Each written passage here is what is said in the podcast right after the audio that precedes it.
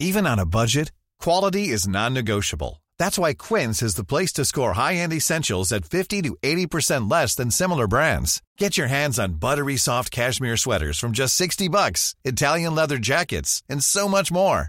And the best part about Quince, they exclusively partner with factories committed to safe, ethical, and responsible manufacturing. Elevate your style without the elevated price tag with Quince. Go to quince.com slash upgrade for free shipping and 365-day returns.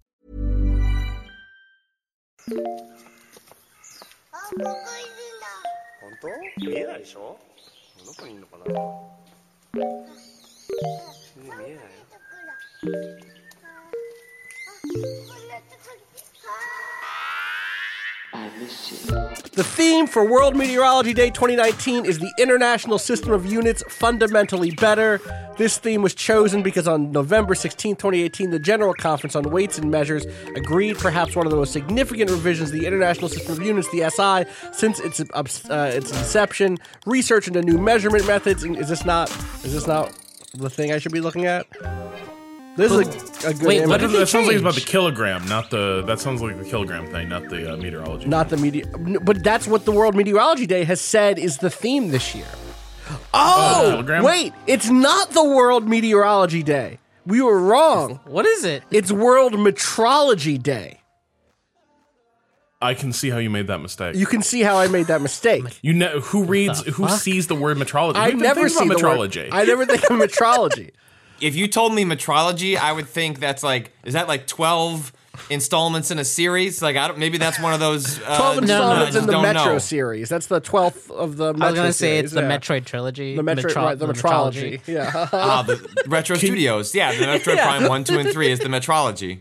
Can you imagine how exhausting it must have been to be like, okay, so we got these physical reference objects, right? Yeah. Yeah. And uh, like a kilogram is a kilogram, a meter is a meter. Great. Awesome.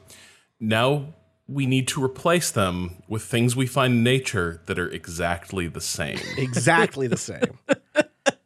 Like, no, it's scary. how long, how long, like, what's the thing that light does that is about a meter long? Let's figure, let's figure that out. No, I'm I'm so glad I'm not a scientist. I'd be a shitty scientist. A meter, yard. Yard? Yeah, I don't know. There's, I just want to point out the What was it? the Took- image took here. Holmes With, took three years to travel a yard. I hate it. There's World the World Metrology Day like uh, uh, graphic is someone in like an Oculus visor looking at various units of measure. It's great. VR is weird. VR. Can you imagine how much future. fu- must have fucked with somebody's head when they were like, they're looking at the meter meter Mm-hmm. with a like replica of it, Yeah. and they're like, shit, I think these are different sizes. They are. They are And different like you're staring at it, you're just staring at it like, oh shit, like oh fuck! I mean, that's what happened with the Fuck. kilogram, is, is right? the meter a meter? like the kilogram isn't a kilogram anymore, nah. right? Right. Yeah, atoms keep you know Leaving. le- just piecing out. They've seen enough. Like, uh, you know what? 2019, I gotta go. See, I've spent this whole time while you've been having this conversation just waiting for when Nintendo announces the new Metroid Prime. I want to be in the big roundtable Q and A with Retro and be like, "So when you closed out the metrology, um, and just keep pushing just- this term as though it's Yeah. an accepted Yep. way that we all talk about the, the three Metroid Prime games, Like, and we don't talk about Metroid Prime Hunters. No, I, mean, I know that's No. not canonically in the metrology. Right, it's not a key part of the metrology, so just really dry, just as, as just just completely deadpan it. Well, st- I'll start with like a really serious question, like, well, what was it like to you know pick up you know a game that was canceled by a Japanese studio, uh, you know, over Nintendo, and then they come back and say, all right, we're actually we're going to go back to the creators of the metrology, and they're going to finish the fight, so to speak. Right. You know, like that that Halo slogan. Right, hmm and that'll be the bit that's like jokey. Like, And then I'm- can you at I'm this, and at this point, you. Austin, you and I will work at different outlets, and Right. you from across the room.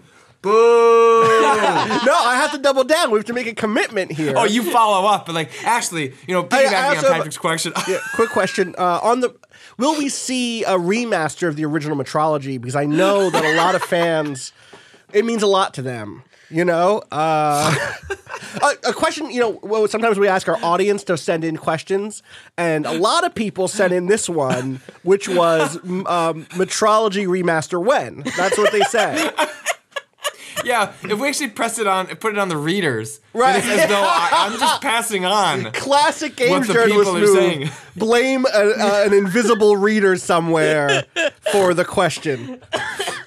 All the question bucket questions, we've been making those up since day one. Yeah, we just day write one. Uh, yeah, hey, uh, quick question from my from my readers. My readers want to know how good are the guns in this one?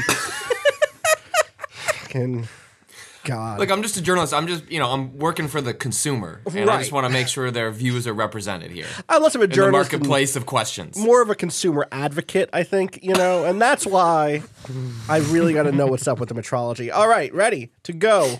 Podcasts. What? That wasn't the start of it? What's good, Internet? It is Monday, May 20th, 2019, and you are listening to Waypoint Radio, episode 237. I'm your host, Austin Walker. Joining me today here in Brooklyn, Kato is here. Hi. Hi, also via Discord, Patrick Klepek. Kato's dead. Kato's That's dead. my favorite part of the ending of the metrology was the classic. It's so sad. I thought it was it was heartbreaking.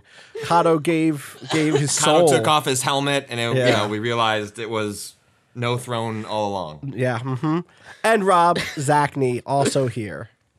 These ridiculous intros are why I'd rather betray the podcast than let the podcast betray me. Yeah. You know what? That's fair. That's fair. How you doing, Rob? What's up? You said it was hot up in up in Massachusetts because it rained and rain brought the heat. Yeah, it did. And uh, so I had to seal up the house because I've got a ton of like electronics near the windows. And so, like, whenever it rains overnight, I've just got to like seal up the house. Quick, wait, And, quick uh, question. Why yeah. did you put your electronics near the windows? Because the windows are an entire wall of the place. Oh, okay. So like, yeah, there's a lot of like outlets and stuff that are by windows, and when the wind is right, you'd be surprised how far it can throw water into my apartment. Um, yeah, but beyond that, uh, I guess the the other thing that I've been I've been busy with, I've been working really hard. Uh, it's been it's been warm in here, working up a good sweat. Uh, just go just going to work, uh, trying to uh, restore peace and harmony Okay. uh, in in the land and uh, fulfill the mandate of heaven. Oh, okay, okay, okay. So you're you're talking you're you're playing uh, uh, Three Kingdoms. You're playing Total War Three Kingdoms. I know the word Mandate of Heaven. I know what it means to bring peace and harmony to the land. I know about the Yellow Turban Rebellion, rebellion, and the Tyrant Dong Zhuo. I know all this shit. I haven't played this video game, but I know this shit. What about Lu Bu? I don't know I much know. about it. Um, I've learned a lot so far. Um, Zhao What- Zhao is a really good guy. Okay. Um, I think he's, you know, in every situation like this, you need somebody who identifies the underlying problems uh, facing the nation. I'm trying to think of a, of a of. It's like he just mm, so. It's like he just said. I'm trying to think of like the equivalent for Patrick. I'm trying to think of like the translation. Who is it like saying Cao Cao is a good guy? Is like saying Littlefinger is a good guy.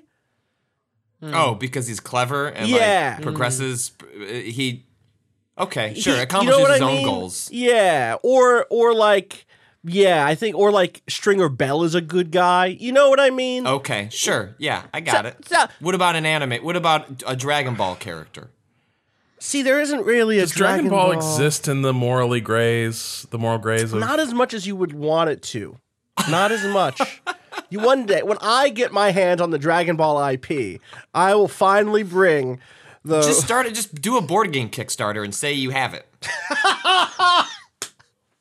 uh, we would raise so much money if we were like Waypoint is producing a Dragon Ball Z. We we're gonna get the license. How far it's do you fine. think we could get until it can't like a hammer was brought down? We could go a full twenty four hours. We I could get 24 hours. We could get 20. Well, wait. As long as you dis- disclose the issue in the challenges, You're right. uh, section, you're, right, you're part good of to the go. Right, like here's part a big of the money that we're gonna. We need this money to get the license. Right. That's the thing. No guarantee that we can do that. No, no guarantee. But Well, if you that's trust no guarantee us, you're going to live to see another day. I mean, Right. life is full of challenges and unexpected turns. as Goku knows well. Um, Cao Cao is is the like Cao Cao's such an interesting character, Rob. I'm glad that that's where you've you've landed. Um, Wait, because the Flash animator? Like the no, not what? Who's the Flash animator? Stick stick figures fighting. Hold on, is this spelled the same? How do is you that- spell s- Cao Cao is C A O C A O. CAO CAO? In, Okay, this is ori- in Z- early Dynasty Warriors, they just called him Cow Cow. Right. You could also call him TSAO TSAO, depending on which. Right. Okay. Transliteration. No, this is Xiao Xiao. Z I A O Z I. Uh, as X I A O X I A O. different different, Different, pronunciation. yeah. Yeah. Yes. Cao Cao is like the is like the often rendered as the villain in in this story because of his ambition and his uh Well, I don't see that at all. tell me about Three Kingdoms Total War no, Total War Three Kingdoms and tell me why I haven't played it yet. I guess I haven't played it because I've been out of town, but should I be Uh, playing it? back. I think you should be playing it. Okay. Especially like if the other Total War games have left you cold. I, I think we talked about this. You're not a huge fan of them in general. I I so I played the first few and really enjoyed them when I was young, and then I fell off pretty hard. Uh, the last one that I put any significant time into was the first of the Warhammer ones, which I thought was like pretty interesting because of how distinct all of the factions were and how they had different goals and different like ways of seeing the world, and like not just seeing the world fictionally but mechanically, and that was really cool. Um, but yeah, I, I've been pretty on and off at the at the best. This is a weird thing because on one level they shit canned a lot of Total Warhammer's like design ethos. Like Total Warhammer is all about bringing the tabletop game into a Total War universe, right? Right, Where like right. every unit has to have a special trick. Every faction needs to have a really strong like guiding principle and idea. Um, Three Kingdoms kind of takes the position that largely like look a lot of these folks share a culture a lot of these folks are basically waging war with really similar armies you're not Right. going to find like like Cao Cao is not going to field a like legion of enchanted spearmen or something like that that's totally different Right, than the right. other way that like you know A spear is a spear, and there's lots Um, of spear spearmen. That's people fought wars with spears. That's the thing they did. Yeah. And so on the one level, that's uh, really kind of gone by the wayside in terms of differentiating the factions. On the other hand, they've kind of punched up what the heroes do. Um, and if you like, now you can play a more historically like realistic mode. Uh, I haven't messed with that because like a lot of the new stuff is in the romance mode. Hell yeah! I'm trying to get that Um, which- romance mode. Yeah, They mean Uh, romance so, in the like. In they don't mean romance like dating. Probably they mean romance in the like the epic poetry, the the way we look through the look at the world through a lens of of So beauty. and isn't Fire Emblem. sadly, I don't think this is Fire Emblem. there have been some marriages. Okay, Oh, all right. all right. I would not call them romantic. Oh, okay. Would you call Um, them political? frequently.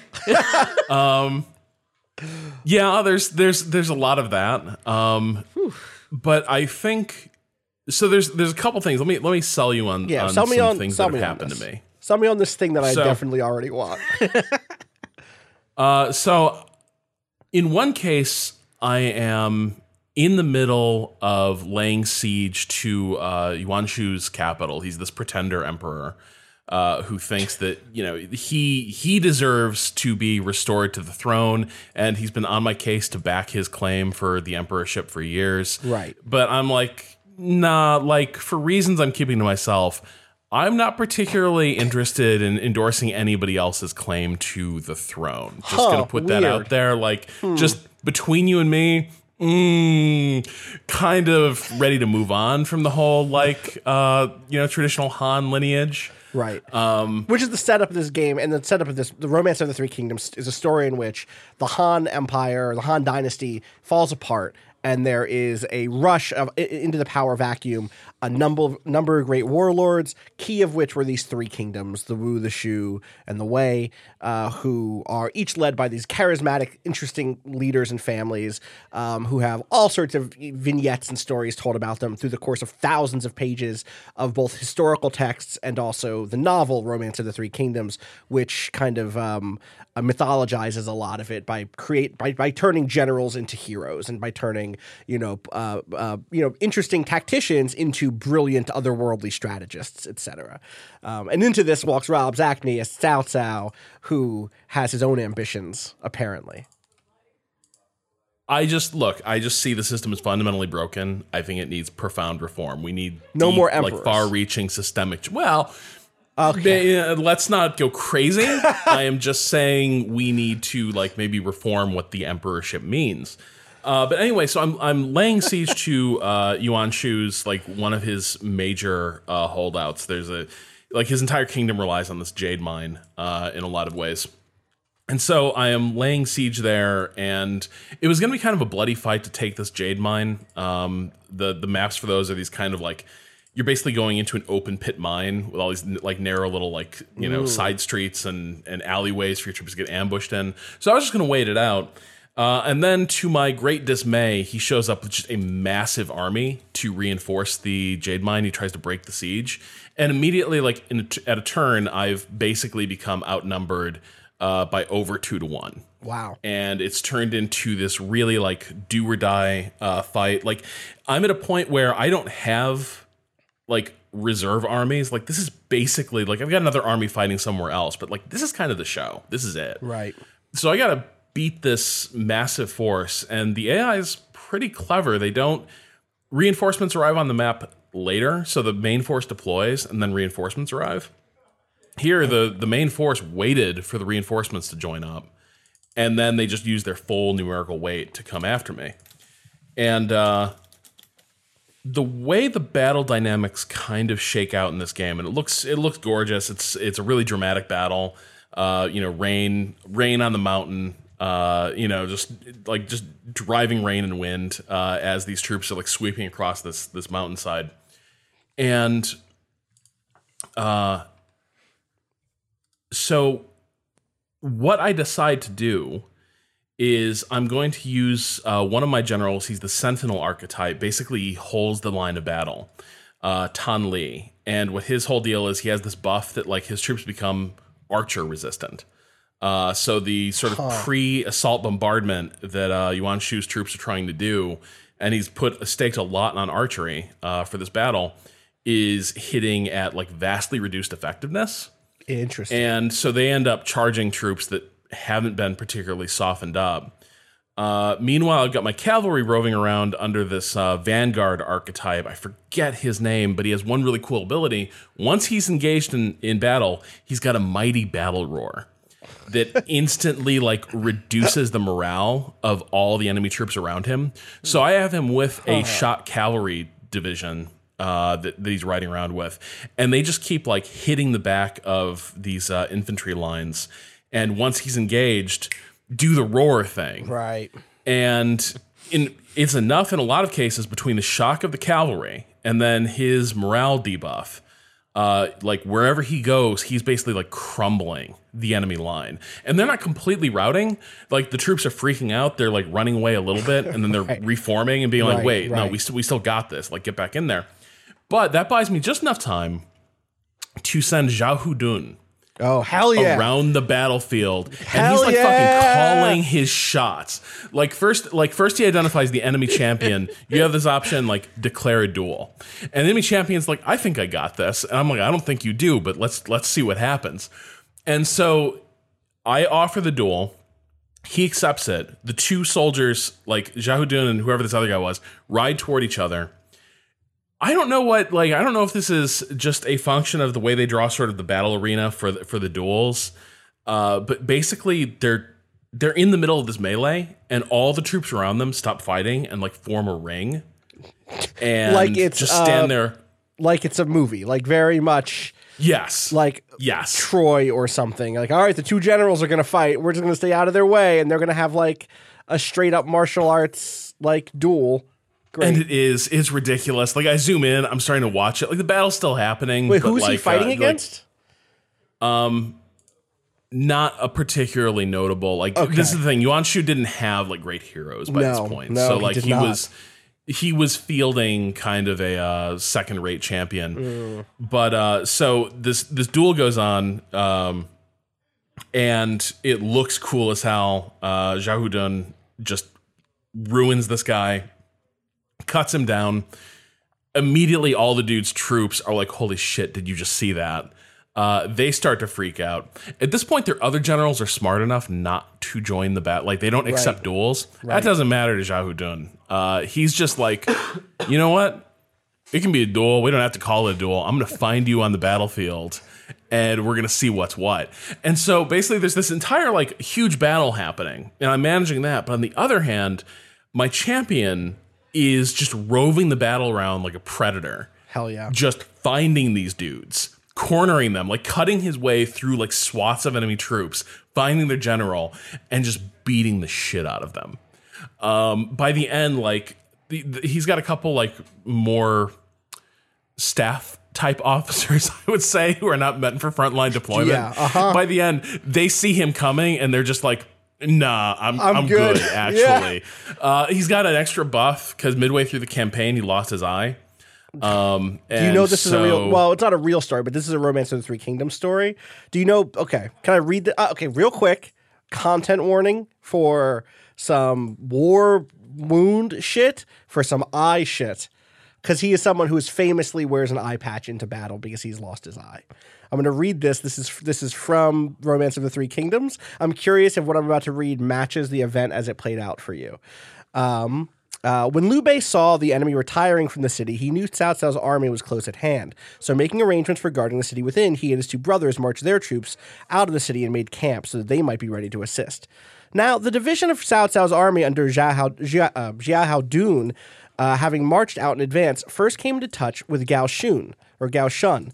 Xiahou Dun uh, once rode out with a spear uh, set and offered a challenge. It was accepted, and the two leaders fought half a hundred bouts, which I think means that they like hit spears half a hundred times. Like they swung, they hit fifty times basically without doing fatal Yeah. damage. Then Gao Shun began to weaken and had to turn back. He rode around to the rear of the array. Xiahou Dun uh, was not the man was not a man to quail, so he followed right into the enemy's country.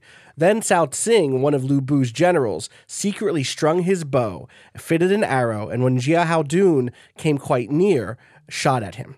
The arrow hit Dun full in the left eye. He shrieked and putting his uh, putting up his head, pulled the arrow out and with it his eye. Essence of my father, blood of my mother, I cannot throw this away, cried Ju Dun, and he put the eye into his mouth and swallowed it. Then, resuming his firm grip of the spear, Ji Dun uh, went after the new enemy. There was no escape for Cao Xing. He was overtaken and fell with a fatal wound, spear wound full in the face. Both sides were stricken dumb with amazement. See, that's messed up enough. I almost believe it. Like that's one of those stories that you're like, okay, for that to exist in the record, something fucked up happened and was seen and was talked about for like centuries after. Right, Right? Like, right, sure. Like, there's a bunch of dudes who are like, did you just see that? Like, I'm not here for this. No, what ha- it happened in an event after a battle he'd fought earlier Uh, not in the campaign, and it was not as good. Uh, but by this point, he has like an intimidation buff. Uh, so wherever he's going, like people are just kind of quailing before him.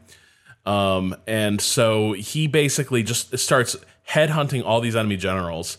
I think he kills like four of them over the course of the battle. Love it. And at that point, their army just kind of falls apart. Well, be, partially because it sounds like generals are important, not just because they're pre- presumably providing like a passive morale buff, but also because you actively need to use them and their abilities to get the best effect out of your own troops. Yeah, they, they have important hero abilities themselves. Uh, The other thing is they also, the way I would put this is, unlike in other Total War games where you just create an army full of like stacked units and then add a general on top of it.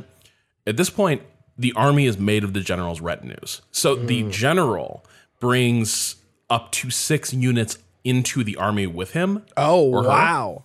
Right. And so if you want a full army, it's going to have a commanding general and then two uh, sub commanders, all of whom are going to have their own retinues. And so when you dismiss a general or undeploy a general, all those units vanish from the army too. And you'll have to pay a certain fee to sort of bring them back out. But sometimes you'll want to do that because sometimes they don't get along. Uh, sometimes like like you'll have a really good general in terms of paper stats, but they will stop getting along uh, in the field. And as long as you keep racking up big wins, you can usually stay ahead of that. You know, a winning team kind of Yeah. puts all the personal chemistry issues aside. Uh, once things get a little choppy, suddenly it's like you know whose fault this is. You know, it's uh, you know, it's Wang Li's or something like right, that. Right. Um, the other part, and this is the last thing I'll say to the to to sell you on this. The thing a lot of Total War games have not done is like create a compelling diplomatic at game. all. Like, yeah, which is which is yeah. my biggest beef with them is like however cool the big battles are and however interesting some of the strategic like warfare shit is, it rarely feels like I'm doing anything that I'm that I am a political actor as a nation. That I am just like like yeah, you might be able to buy an alliance basically, but it doesn't feel like different actors with different intentions. Uh, it just feels like like everything moves a little too rationally and mechanically in most of the Total War games I've played. If that makes sense. this really i think addresses a lot of that really Cool. well um, you have a really robust diplomatic game happening here and to give you an idea of this this was happening to me uh, like late last night and early this morning it was kind of a it was a wild arc uh, basically um, I think it was Liu Bei jumped out to an early lead and like just cleaned house and became one of the first people to establish himself as a duchy. Uh, so he achieved a certain faction rank and then he established the duchy of Shulong. And that made him kind of the the heavy of the uh, of the landscape, and so all hell broke lo- loose. Uh, there's this massive coalition that I'm part Yes. of, um, and I've been friends with uh, Liu Biao Yep. and Lady Wu for ages. So this is like my so favorite like- fucking shit. I love this coalition shit. Yeah, finish the story and I'll talk about why I like Yeah. this stuff. So we're like, we're gonna bring this guy down, right? And so we start going after him on every front. Um, he's he he'd also vassalized the remaining Han Empire. So like, there's fighting happening in Southwest China. There's fighting happening up in the Northeast. It's it's all popping off everywhere all at once. And we're starting to like notch real victories. I'm starting to make some decent territorial gains. And then Lady Wu and uh, Liu Biao show up and they're like, hey, what if we bring the Duchy of Song into the alliance? And I was like, not great. That's not awesome, actually, the because they're you were- huge. Oh, okay. Yeah, that that's uh that's that was what uh Yuan Tan's uh old faction sort of escalated into. Yeah, yeah, yeah. So like that was my most dangerous northern neighbor, and it was clear that like if they joined the alliance and piled into the war, Yeah. they were going to like get massive. But I was outvoted. My coalition partners were like, "We love the Duchy of Song," and I was like, "I don't." And they're like, "No, it's too bad. It's we're all we're all agreed. It's great. He's our best friend now. Don't you love him?" And he was a really nice guy. Like it was Right, it was Yuan Tan's right. son, and he was he was perfectly cool. But it was like also he was just expanding massively to my north and like cutting off like my opportunities for expansion. And everyone was like, "This is great. This this alliance is really kicking ass." Um, and then just as the war was ending, Lady Wu is like, "So me and the guys have been talking." And we've agreed that maybe it would be best if you weren't part of the coalition. Wow. And I was like, what? oh, owned. Uh, yeah. Uh, it happened right after I took like this minor province and be and formed the Duchy of Wei.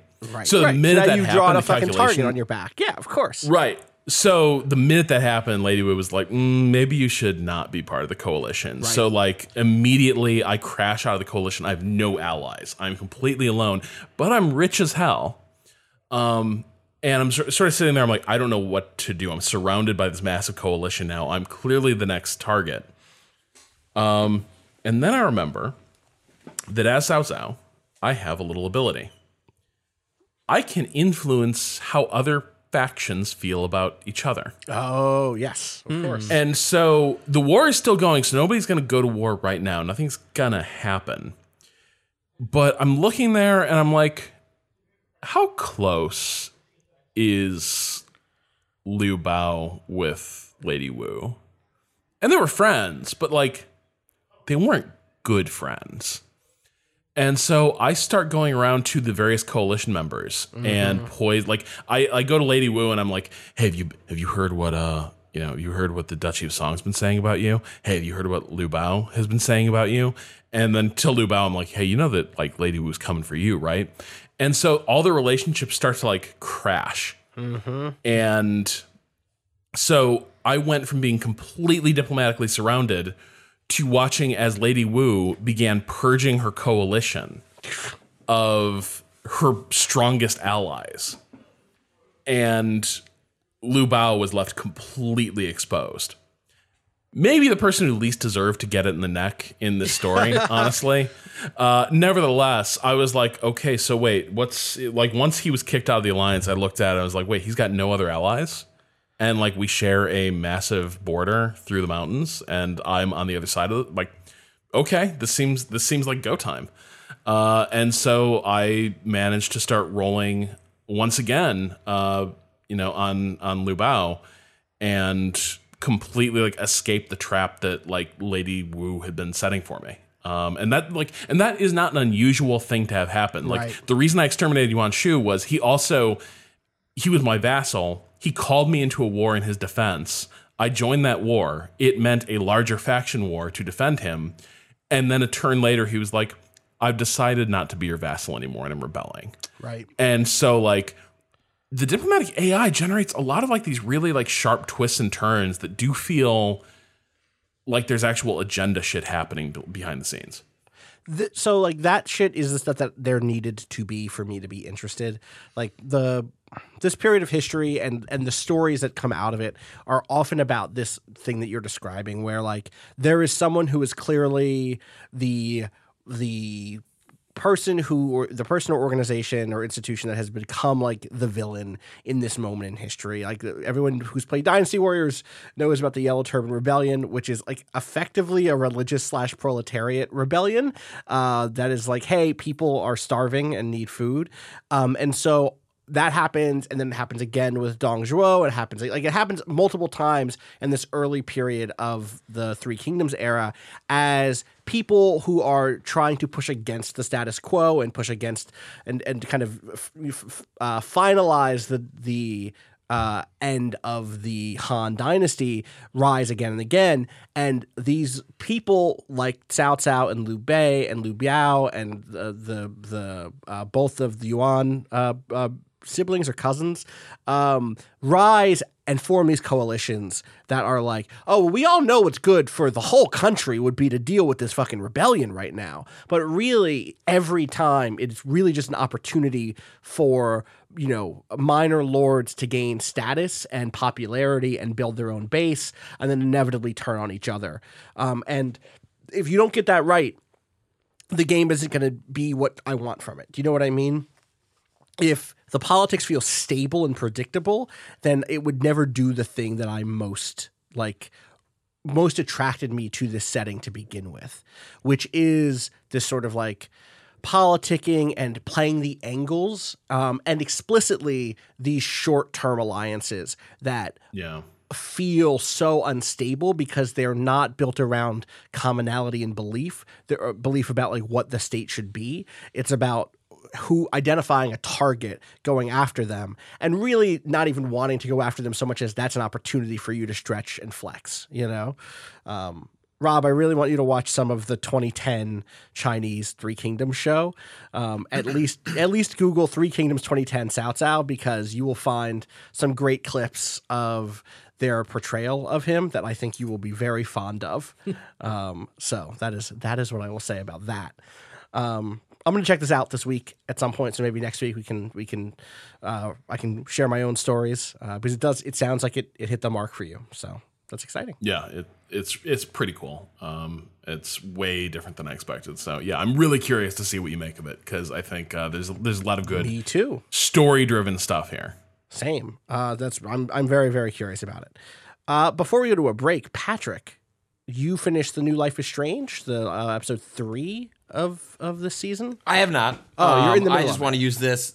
I'm in the middle of it. I uh, I'll, we'll loop back around us when I finish it. But I do. Uh, this this second season is somehow uh, drawn like a very muted reaction. Yeah. um, I think because they they made the uh, sort of like a difficult uh, decision to move on from like the main characters Mm-hmm. of the the first season that.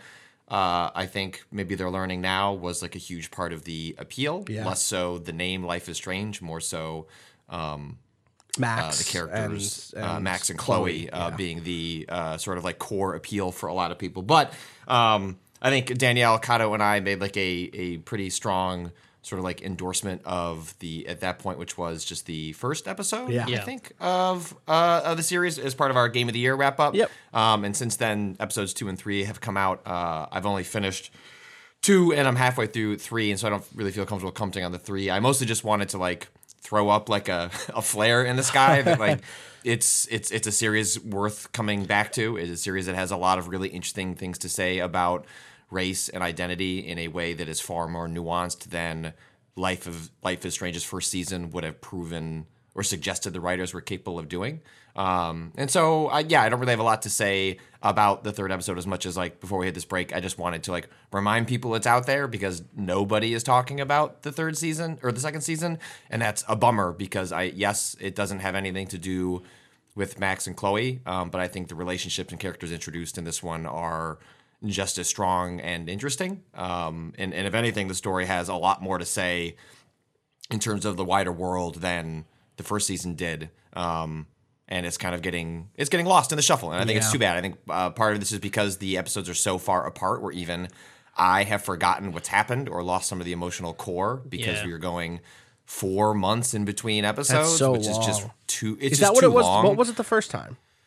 It was faster. I don't know what it was uh, the first time, but I know it was uh, it was faster than that. Or even if even if it wasn't, it was it, it felt excusable because the like Max and Chloe was so strong that you were willing to forgive, and what Life is Strange was doing the first time around felt so different. Um, uh, but for whatever whatever the case, uh, even though they announced the schedule well in advance, it's like it's going to take a year for them to get through this, and it the episodes aren't built as though uh oh it's okay that like four months have passed. Like it's cool that you're just picking this up four months later. It feels like something where like i would actively tell people at this point to, you know well you'd have three episodes to play through which is nice but it may be the kind of thing where you know you wait for the box set at the end and you play all the episodes because they're certainly not writing and structuring them as though it's like neat you know endings where it's like i'm fine like i'm fine picking this up later. Like it really does benefit from having the emotional core from the previous episode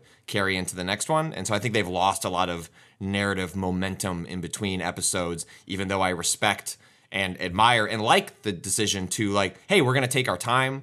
These are gonna be fully fleshed out episodes. We're gonna put the, we we announced a schedule. You know when they're coming. Right. Right. Um, but I but I think they've lost something as a as a result of that, and uh, it's it's too bad because I think like the second season has been has been really strong. Kato, have you had a chance to play the second or third episodes? No, I know. not- You, I know you played the first one. Yeah, no, not yet. Um, I have to get on that. I've been too busy with Destiny. Oh, yeah. Wow. Okay. Well, I'm not sure if I call that an excuse. Um, Well, uh, it's like, well, that, it's that thing that you're talking about though, where it feels like, you know, maybe I should, I like, the, the way I played the first Life is Strange was after the fact when all episodes were Okay. out and just like did it all in, at once, right? And it seemed, yeah, I've heard that it it seems like the episodes aren't necessarily cut up in a, like you're saying in a way that makes sense for the gaps. So originally I was kind of waiting around, but then like also, yeah, I have this problem with Destiny where like Destiny because Destiny comes out on a like things happen in real time in Destiny in a way where like I could push off other things that are like, oh well, Life is Strange will eventually have all five episodes Yep. out, so I don't need that. Does that's not as urgent as Destiny because there's a thing this week that if I don't do it this week, it'll push back my schedule. Like it's a, It's almost funny because like what you're describing is that Destiny is an episodic game, right. right? Like we don't But call the games episodes a are service that- each that. week. right? Totally. And that was Yeah. like the Or the- original it's promise. like it's that like was it's like what people- destination. Right? It's like a it's, bec- it's a destination game, Right, right? yeah, like so, it's right. become like a it has its water cooler moments for the fans that are, you know, Yeah. deep deep into it. out of curiosity, like, did the first so did the first two arcs of Life is Strange around uh, Max and Chloe? Did they lend themselves better to the episodic format? Was it carved up in a slightly more like was it conceptualized? You think more successfully as a series of episodes, or do you just think that uh, you're just you're used to considering Life is Strange kind of as a as a cohesive whole, and here with this with this new arc, uh, you're just encountering it chopped up again, and it feels weird. Kato, like, correct me if I'm wrong, but I feel like the Life is Strange, like the first season, was way more like cliffhangery and like Yes. what the? Like, it was like a than it was like this TV season, which is episodes a little almost, cleaner. where like you Yes. felt like there was a cliffhanger of like oh what's gonna happen next, and even the first episode didn't necessarily feel that way for like there was definitely like a, a thing introduced at the end of the first episode of season two where you're like oh I wonder where this is gonna go, but it was less like. A cl- Dramatic. It was less like a what's gonna happen in the next couple seconds cliffhanger, right, right, and more like where is this going long term kind of cliffhanger, I guess. Yeah. Yeah. That I like that first season a Yeah. Lot. Um, I'm I'm like you. I'm I'm at this point just gonna wait until it's all the way out, which is still this year, right? That will be something by the end of the year. December, I think. Oh, yeah, that's so it'll- it'll late. wrap up. Yeah. Fuck. And Yeah. that, that could I easily mean, it, slip. it sounds like it's it- yeah. If it, you know, it, it feels increasingly like, and there's nothing they can do at this point, right? They have a production schedule, and they should stick to that. And you know, uh, the episodes have been really strong, and so from like a narratives and even from a labor standpoint, it's like you know, stick to your your process and like let it let it let it play through. But it does feel increasingly like once it be and I felt this like pretty quickly when the first episode came out. It was like, oh, I think this is really strong, but Max and Chloe aren't here, and I feel like that's they miscalculated on Right. how much that was going to set them back in terms of people being interested in this story.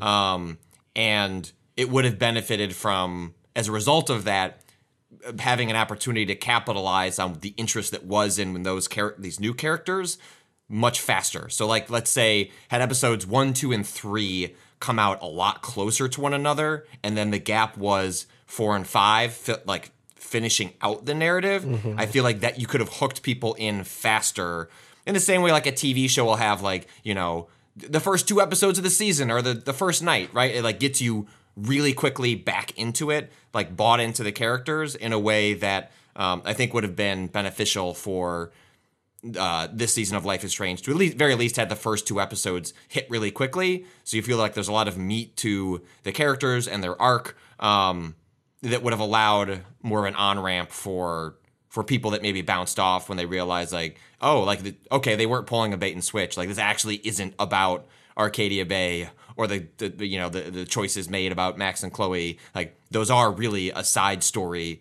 to this brand new set of characters and so I I, I think the gap has has hurt them in terms of um, some of those fans from the first season that Yeah. maybe didn't respond as quickly uh, uh, or at all to to these new characters. Listen, I've been waiting years for Act Five of Kentucky Route Zero, so I can wait. I I thought for sure they were going to be near like uh, completion on that when it's like, yo, you're announcing like a switch port. Got it. Like that makes sense.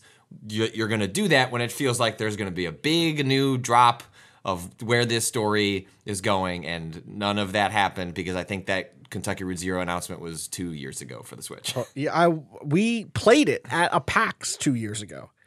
Like they had a build, not Yeah. not Act Five, but Wasn't they there had something recently? they have a phone number. I'm gonna call it right now. Oh yeah, the phone number. Okay. Five eight when W H E N K R Z. Just yeah. I hold got that it. Right Here we up to go. the- Let's see here. Thank you for calling the Kentucky Route Zero Development Status Hotline. Please listen to the following as our options have changed. Options have changed. To hear an update on the status of Kentucky Route Zero, Uh huh. press zero. That's what. There's one option. Okay, zero. Your call is important to us. Okay, good. Please stay on the line. Okay, maybe we're gonna get to the bottom of this. This is journalism happening in real time. Wow, I can't believe no one thought to call this number. I know. It's you got to check your sources. You know what I mean? Current status of Kentucky Route Zero is in production. Okay. To hear this message again, press zero. That's I, mean, yeah, one that's- word. I appreciate that. Yeah. hit just in case it changed. The, the Miyamoto rule of threes. Thank Do it three for Three times. times. Three times. Kentucky That's Route right. Zero Development Uh-huh. Status Hotline. Okay, they're gonna do the whole thing. This is to the okay. This is our this just brought me back. To hear What if it's new options? the status of They changed. Zero, Right. press zero. Okay, I'm gonna hit. Uh, I'm gonna hit zero. Wait, Your call is important to us. Is there, what's up, Please Rob? Do you want me to? line. Do you have a thought? try one next time. I'll try one. I'll try one. Or seven, where the real s- info is. Seven. What's the episode? five? Five, right? Five. Current Five. status Kentucky Route Zero is in production. All right, still in production. So to know. let's. To Good hear to this know. message I'm again, gonna hit uh, zero. So I hit zero too quick. I might have hit zero too too quick. Zero, zero. There we go. It's a good sound. You for calling the Kentucky technology. Route Zero Development Status Hotline. Uh huh. Please listen to the following as our options have changed. They've changed. To hear an update, So you gotta pick from the secret menu. Right, you're right. Like uh, when you go to In-N-Out Burger. So Yeah. five. Are we putting money on five? Yeah. Your call is important. Okay. To us. That's Please good. Stay on the line.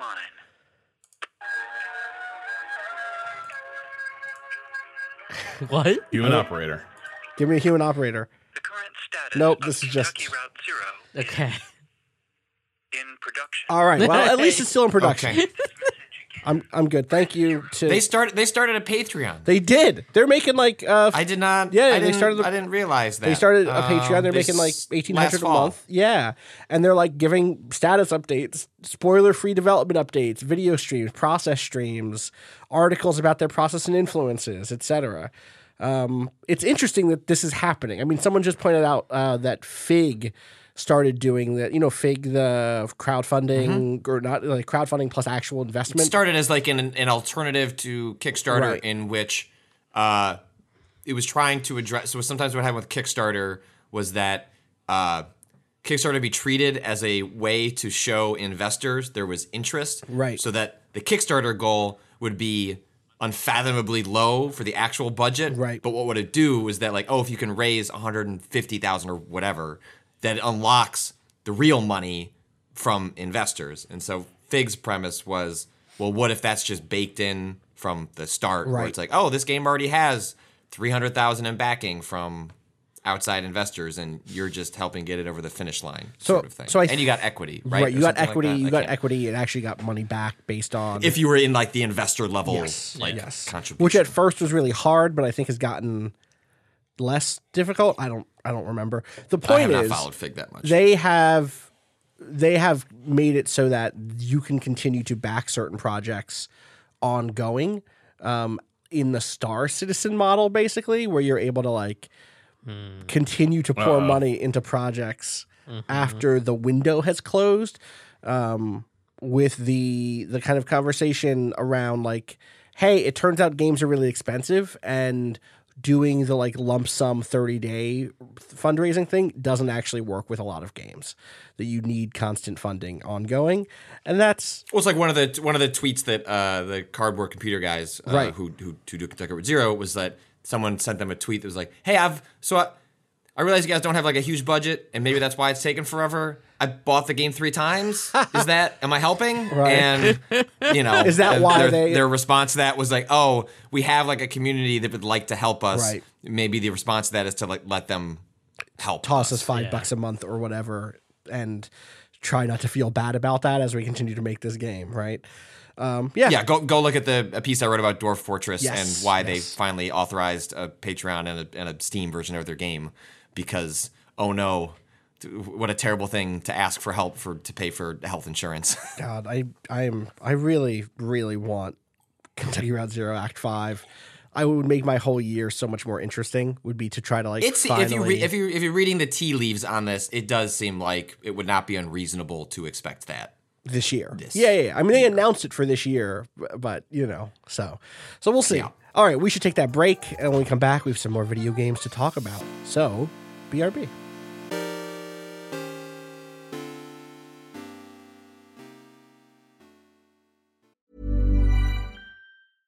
When it comes to your finances, you think you've done it all. You've saved, you've researched, and you've invested all that you can. Now it's time to take those investments to the next level by using the brand behind every great investor, Yahoo Finance. As America's number one finance destination, Yahoo Finance has everything you need, whether you're a seasoned trader or just dipping your toes into the market. Join the millions of investors who trust Yahoo Finance to guide them on their financial journey. For comprehensive financial news and analysis, visit yahoofinance.com, the number one financial destination, yahoofinance.com.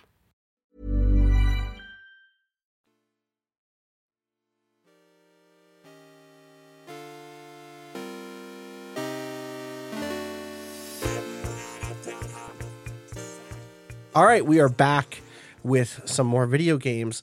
Kato, you and I have dipped our toes into the world of delinquency. We're Yeah. delinquents now. Yeah. Uh, Rob and Patrick, uh, I have uh, there's some news. Um, you're talking to a couple fucking delinquents. Yeah. That's what you're talking to. can't see how I'm hmm. s- Okay, I do trying to what- sit. Yeah, you I can't, see it, but Kato has like is like doing like a low crouch, like a mixtape crouch, and also he's smoking a cigarette. He's definitely gonna throw it in someone's eye, and then he's gonna do all his fucking homework because he's a delinquent.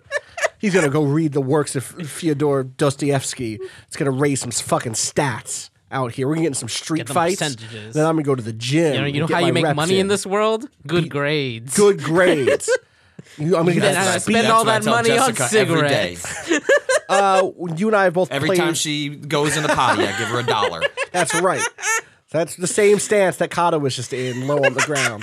Um, Friends of Ringo Ishikawa is a game that came out on Steam last year to almost no notice. The first time I saw it was when Twitter user uh, and cultural critic and writer, fiction writer, uh, Colin Spacetwinks on on Twitter included it in the uh, in the game of the year write up um, that they did in uh, on Giant Bomb. And I was like, what the fuck is this? what is this cool River City Ransom meets Yeah. Persona looking game?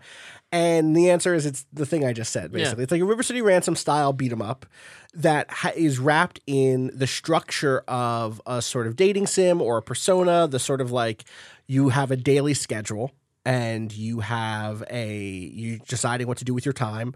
Are you going to go work at the at the um where, where's the job that I got? I got a job doing some fucking shit. The mechanic. The mechanic. Yeah. Yes. Um, are you gonna go work at the at the mechanic shop? Are you gonna go to the library after classes and, and study? Are you gonna, gonna go around and do random encounters and try to make you know kind of progress that way? Um, it is really fucking cool. Yeah. You you kind of play as a teenage a gang you play as one character ringo ishikawa who is the de facto leader of this kind of gang of japanese like high school delinquents Yeah. um, you know, not Yakuza, but like proto Yakuza. Right. They talk a lot about how like one of the opening things is like someone breaks their pinky, and you're like, well, you're gonna fucking have to cut that off one day anyway. Right. You know. um, this game has one of the coolest intros I've ever played, which is just you're in a. I don't even want to. Sp- eh, it's not a spoiler, so I'm going to describe it just because I think it sets the tone so well. You are in a train fighting some dudes on a fuck in a train, like in like a you know like a like a Japanese train, and you beat them up. You run their pockets, you take their money off of them, you talk to your friend, and he's like, I broke my finger.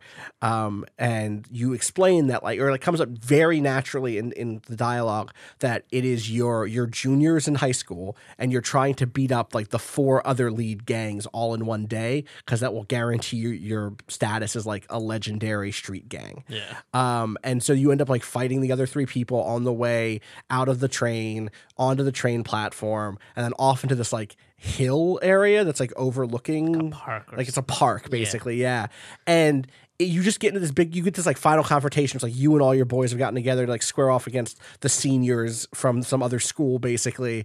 And as you're fighting, the music k- kicks in. It's also it's also playing like a song that is a non-litigious cover of the Cranberry song "Zombie."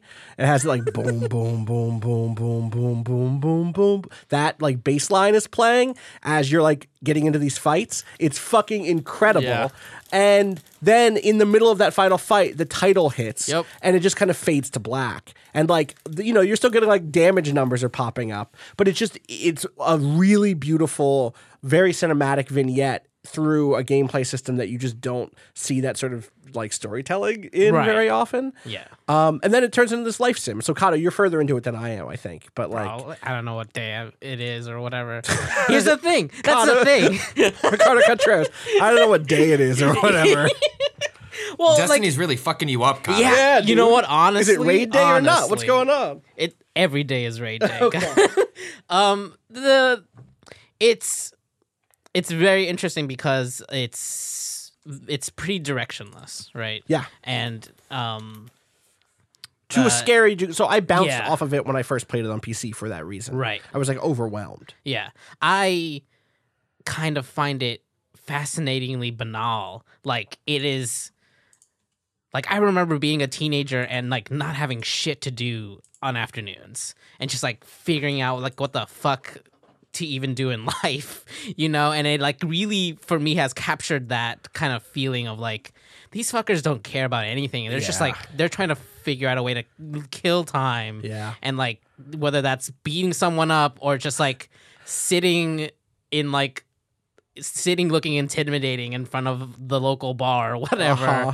and um somehow just the way that it gives you all these options like there's a button you hold the button and you walk like a delinquent you like you change stances and Put your fucking hands in your pockets. Yeah. You slouch your shoulders a little bit. You're looking for a fight. Yeah, and like, or like you can you can even just like you you can do the crouch. You can like sit in a, you just sit in a place and like time passes and it like it allows for all of these uh things to pass the time that make it feel like even if you're not technically like like I feel like I'm not actually advancing any storylines, Right. But it feels like actual passage of time, like actual like uh like you you've you've wasted the time away in a in a believable way that kind of makes it interesting as like a a, sto- a, a story about like the way teenagers can just do whatever they want when when they want to when they don't care When they don't Well, care, and when they have that like a little bit of extra freedom, right? Right, Like Ringo right. lives alone. yeah he doesn't have there's like no parents as far as i can tell No, so no. some some nights I'll spend like the entire night studying, get one percentage point on those fucking grades because there's a you do you get like a scholarship if you get good grades. I read that it's a lot of money too. Yeah, it's a pretty good amount of money. I got it once because I like spent, you know, a couple. Here's the other thing that I love. Even if you go to school, you have to hold a button to take notes. Yeah, it If puts you you, in. a- So don't- you go to so like okay. So I guess like the, the setup to understand is like you wake up in the morning. What do you do? Uh, you're in control of your character. What do you go do? Do you like roll, ro- roam the streets looking for fights to get into? Do you go to your classes? Where's your Is fucking a, is a meter is a meet? How does time progress? Is There's it like just a, a, meter time. that's going? It's just a There's a clock. Yeah, that it's just just a clock. says. It's just- so the clock is always running as you're moving. so it's so it's then- not like perform action like subtract an hour. It's Yeah. like just Well, it's just it can going. be. it can be when you go do it like when you go sit in classes time passes quickly but Okay. but the point Kato's making is if you sit down in your class you have buttons that are like look out the window like fuck around or or do your notes. And you have to hold down the do your notes button for that like 30 second period to get the boost from paying attention in class. It's a small Yeah. little thing. And then like similarly again like do you go to the library? Do you go to the gym? Like Yeah. what's the how, what do you it's so good. It's just like every small action is super intentional the way that the the, the, the controls are set up even if the what ends up happening is time just passes right like you are choosing to just waste time and like look intimidating out front out in front of this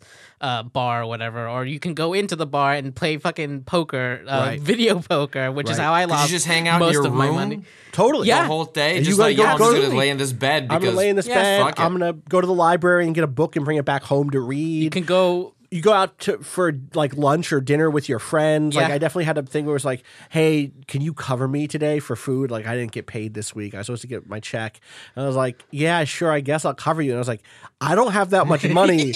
I, this motherfucker bought a lot of ramen. Yeah. Like I'm broke now." But we got a cool dialogue scene out of Right. it. I think a lot of the story stuff has been that stuff so Yeah. far of just like it seems like everyone in your gang has it, the I maybe the thing to actually compare it to less than like something like Yakuza is something like um God why am Bronx I blanking?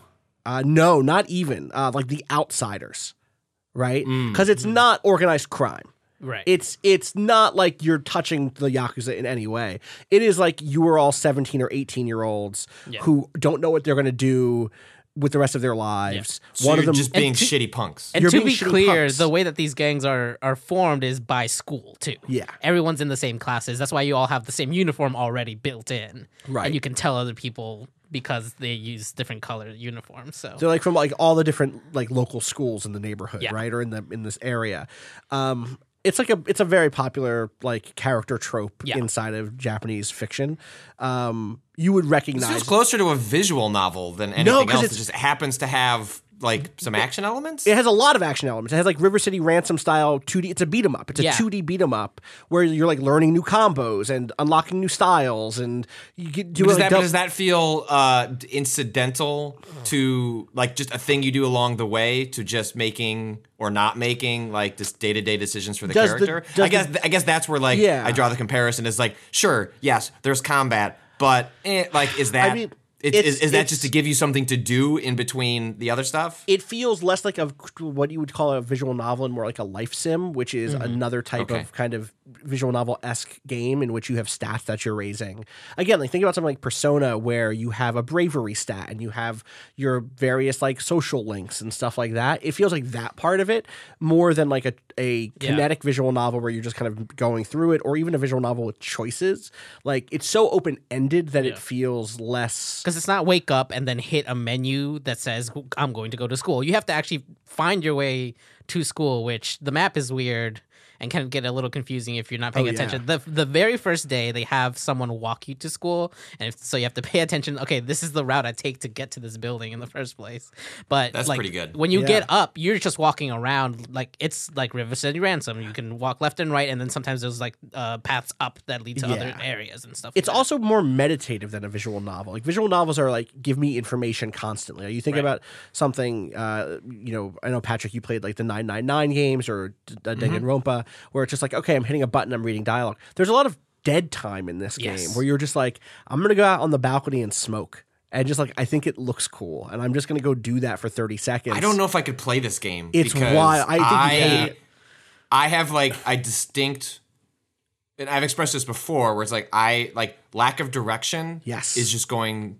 It's going to stress me out. So I wonder. Yeah.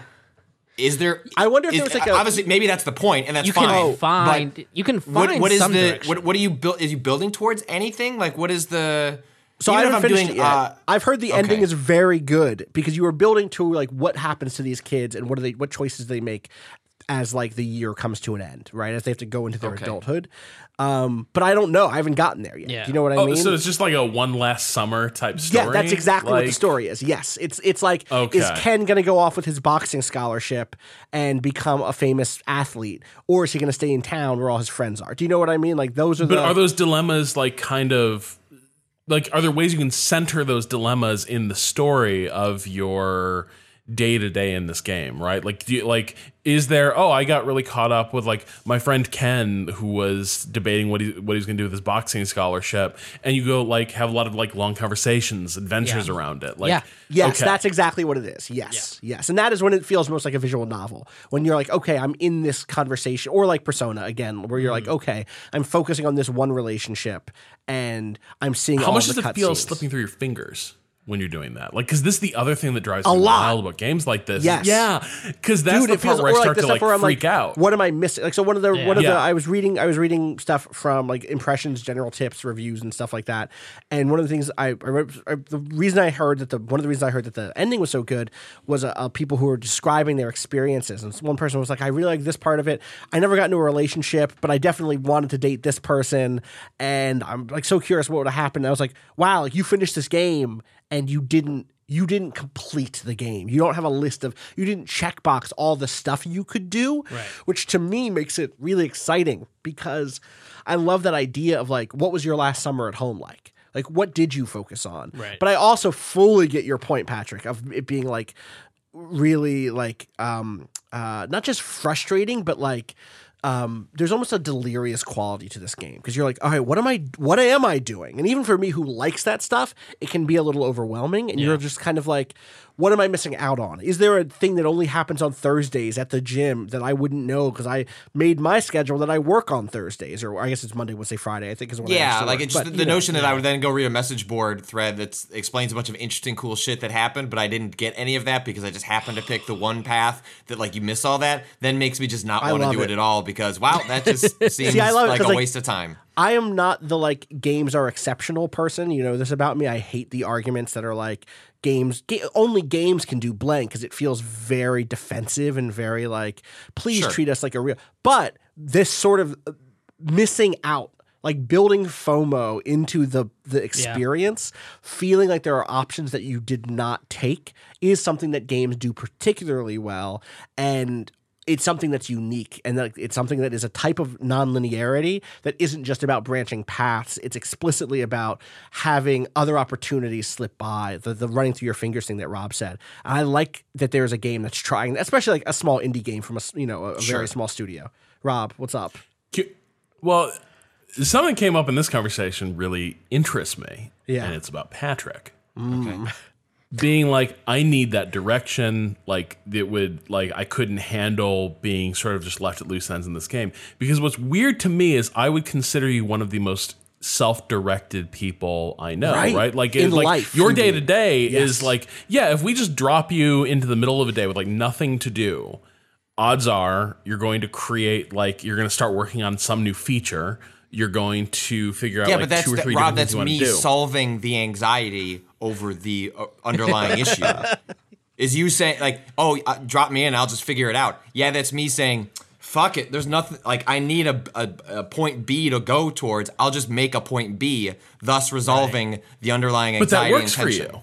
Right, but in like that's different in a game like this where it's like, well, smoking doesn't resolve the tension because in my head, well, I know A, B, C, and D are here. I just didn't, I couldn't find them. So it's like it's just something.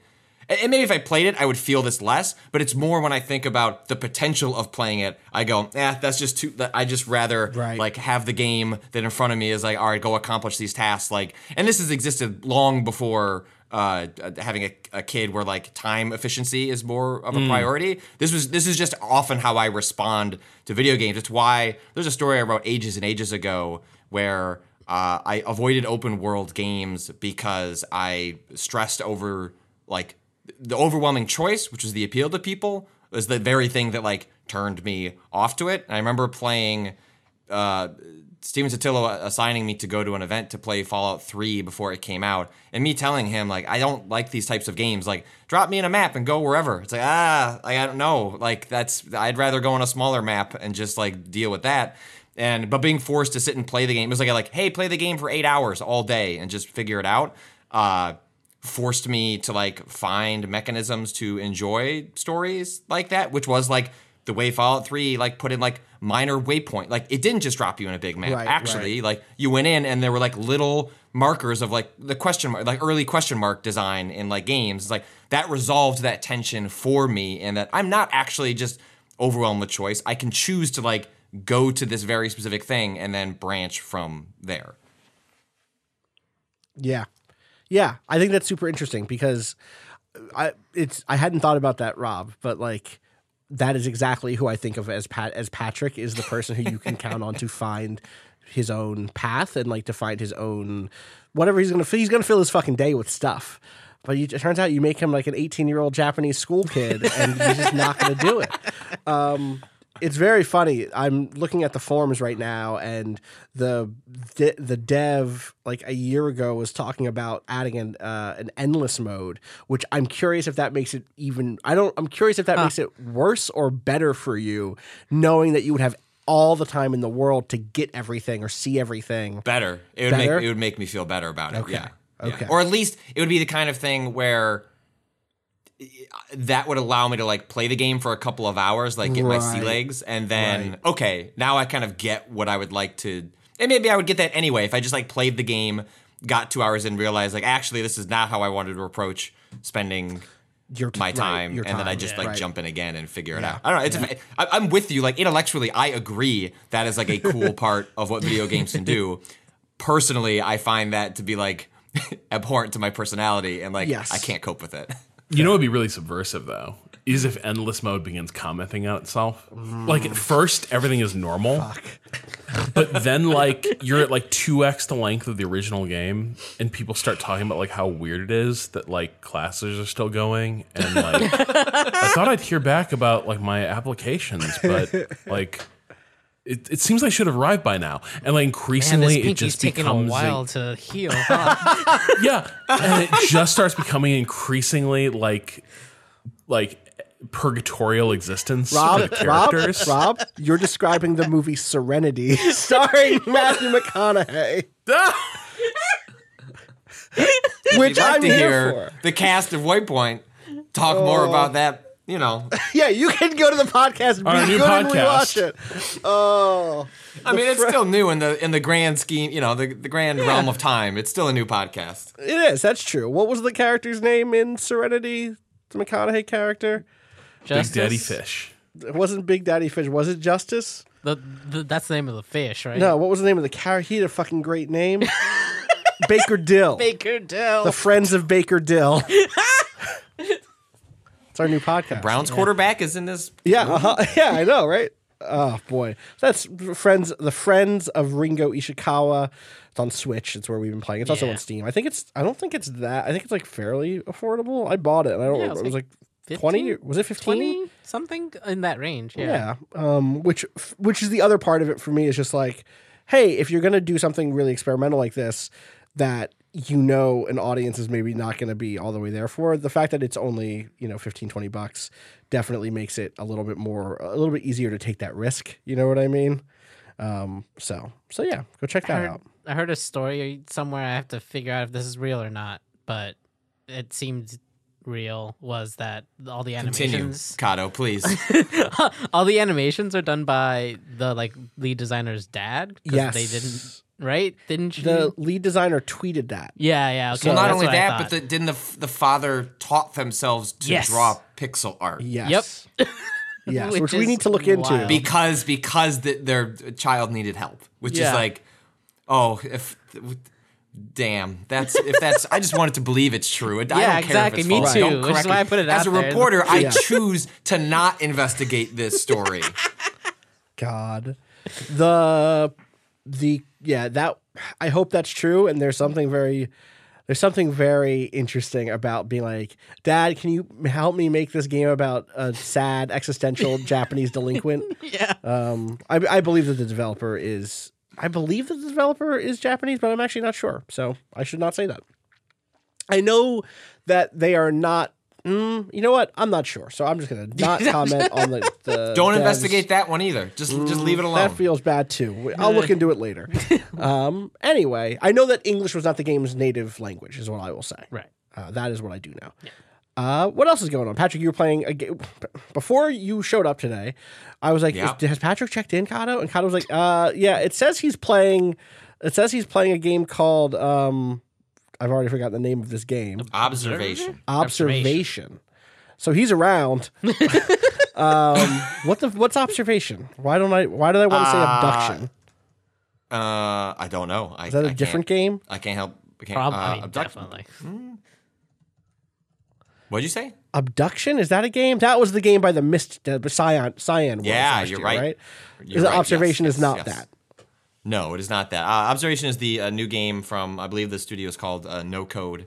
Um, they did a, a really terrific game uh, last year. I believe it was last year uh, called Stories. Uh, let me get. That Oh, right. Stories Untold. Stories Untold. Which There's also that- a, Cthulhu game called Untold Stories. So I wanted to make sure. I, got, I think it's Stories Untold. And Stories Oh, Untold okay.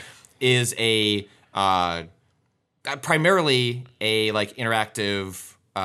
Uh, you know, a fiction game like you're playing through like a you know a, a text-based interface, uh, typing in commands and navigating uh, a story. Um, and often through like a like old school like 80s 70s like computer terminal um, and around you is like this really high fidelity um, it's a series of short stories so it's like one is in like a house like a really creepy weird house another is in a space is in a like a scientific uh, station like out in the arctic. Um, and so it's you're often dealing with um, a text-based interface and then also kind of like going and dealing with like weird other UI stuff like you're to go and like fiddle with some dials and get like certain radio frequencies to line up. It's it's a it's a game built around um, really taking the idea of a text adventure and then putting other visual audio visual wrappers around it to enhance the experience. And I thought it was brilliantly done it's it's such a cool unique little experience and so observation is the new game from that studio and builds on some similar ideas um, um, if if it seems the studio is very interested in interfaces and having players interact with interfaces in unique ways. And so, uh, observation is set. Uh, I'm very reluctant to say too much about the story. So because it seems like right from the I'm allowed to talk about the first hour, but like there's things in the first hour that like I don't even want to touch upon. So I'll just talk talk very vaguely about like what the sort of setup is. An observation, you are it's on a space station. Something has gone wrong. Um, there is sort of a, at least uh, seemingly a sole survivor, and they boot up the uh, OS for the space station called SAM. And instead of playing the space station survivor, you instead are manipulating the operating system. You are the AI. You have access to all of the cameras on the space station. You have access to um, like you can pair like with different devices around you like literally you you zoom in you scan you get a number sequence like you're pairing a bluetooth like speaker and you type in like 345 and then you get access to some measure of abilities. And so it's this really cool thing where you have this uh, character you're interacting with who is like giving you different commands or suggestions and then you're kind of like like swap you hit space and uh, you can see all the different rooms you can act or interact with and you can see where that character is. So if the character says like i'm going from station a to station f you can go in real time, like swap between the cameras and like watch them do their thing while you're kind of exploring and poking around.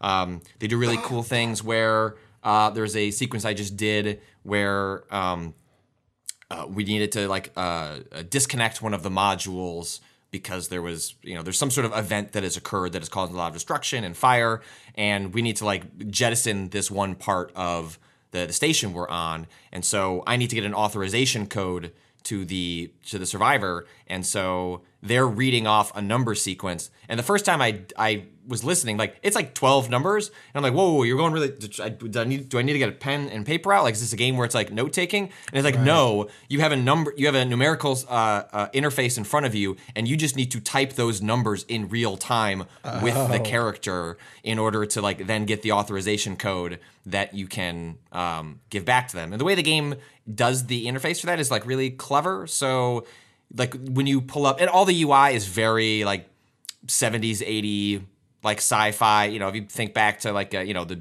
interface in a movie like alien like that's the kind of like aesthetic they're they're going for. Yeah, um and so like what'll happen is like say uh the, the you know the character says i need to know like what the pressure pressurization is like in module F. So like you'll uh, you know you'll pull up like the space station, you'll like log into this this area, and then a- along various ways you can hold down a button and it'll allow you to relay information Okay.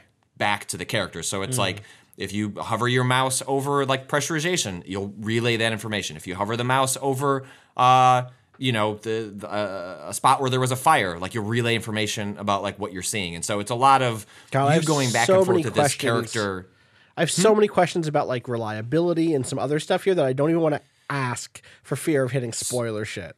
So I have not. Inc- yes. So um, so I will say the game seems to touch on that possibility very early on without consequence. Okay. And I'm hoping it will go in that direction.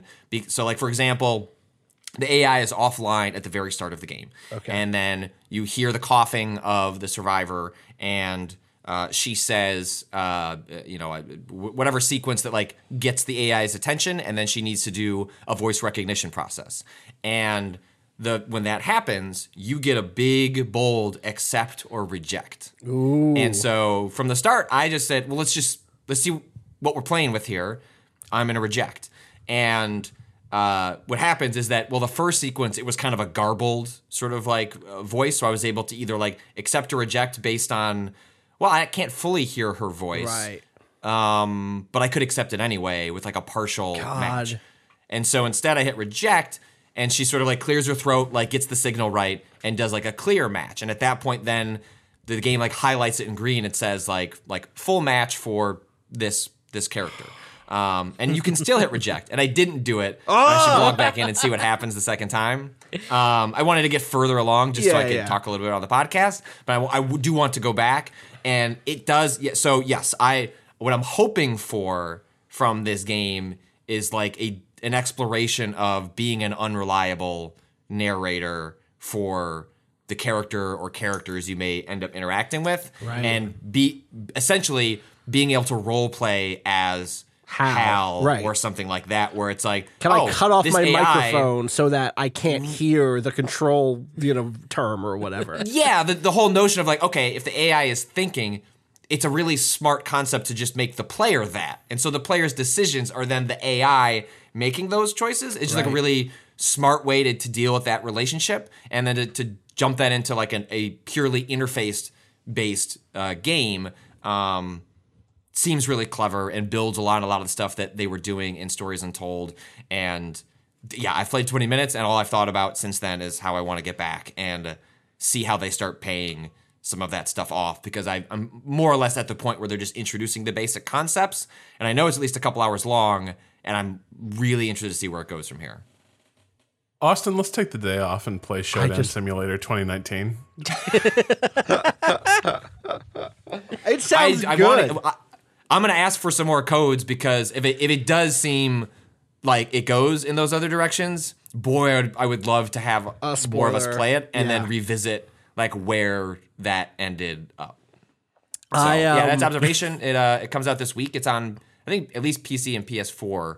Um, I and I'm really curious to see how they handle the the the interface on PS4 because if you have an opportunity, I'm with without having played the PS4 version, I would recommend playing the PC version because as someone that plays 99% of the games on a controller, even when they're playing on a PC, because I just prefer it over mouse and keyboard, uh, there is something about a game in which you're interacting with an old school 70s computer terminal sort of interface there is just something about hitting big buttons, especially Yeah. on a I have a, like a, an extremely clicky keyboard that is just so much more satisfying hitting W than I think would be hitting L1. yeah, Um, yeah.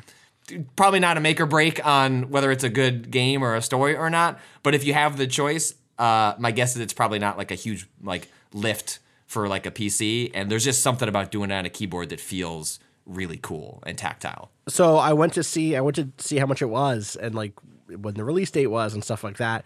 And so I did the thing I always do when I search for games on on the PC, where I'm like, oh yeah, uh, observation Steam, and it's not on? Steam. Oh, it's yes, on Epic. yes. It's I had I had I spent so I, I usually have an hour in the morning to play a game before I sit down for work, and instead I had 25 minutes because I went to go redeem the code into Steam and it said no, and I was like, huh? And I was like, oh, this is on the Epic Store launcher, which meant all right, launch the Epic Store launcher. Haven't booted this thing up in three months.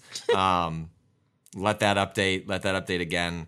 Although I don't know, we didn't we didn't touch on any of this, but like th- that that sale they did was like a weird shit show last week. Did you see any of that stuff? No wait, what You happened? know, developers were pulling their games. Yeah, like, ga- like Oh. Gearbox pulled Borderlands 3, a bunch of other major publishers pulled major games. I- I- I might be wrong on this, but I believe what was the case was that Epic was essentially going to subsidize Yes. a $10 off sale Yes. on like everything on the store and basically just the developers didn't have to eat the cost on that, but then a bunch of big publishers uh, pulled their games and I think the, it has been like an official statement on like the the why, but I think it's like easy to imagine. It's hey, we drive a lot of sales from the concept of sales Yeah. later, Yeah. as opposed to doing that up front. Whereas Epic's point of view is well, we let her, we want to lock in players now, um, and I can see why that makes more sense for indie studios than it does for for big publishers. But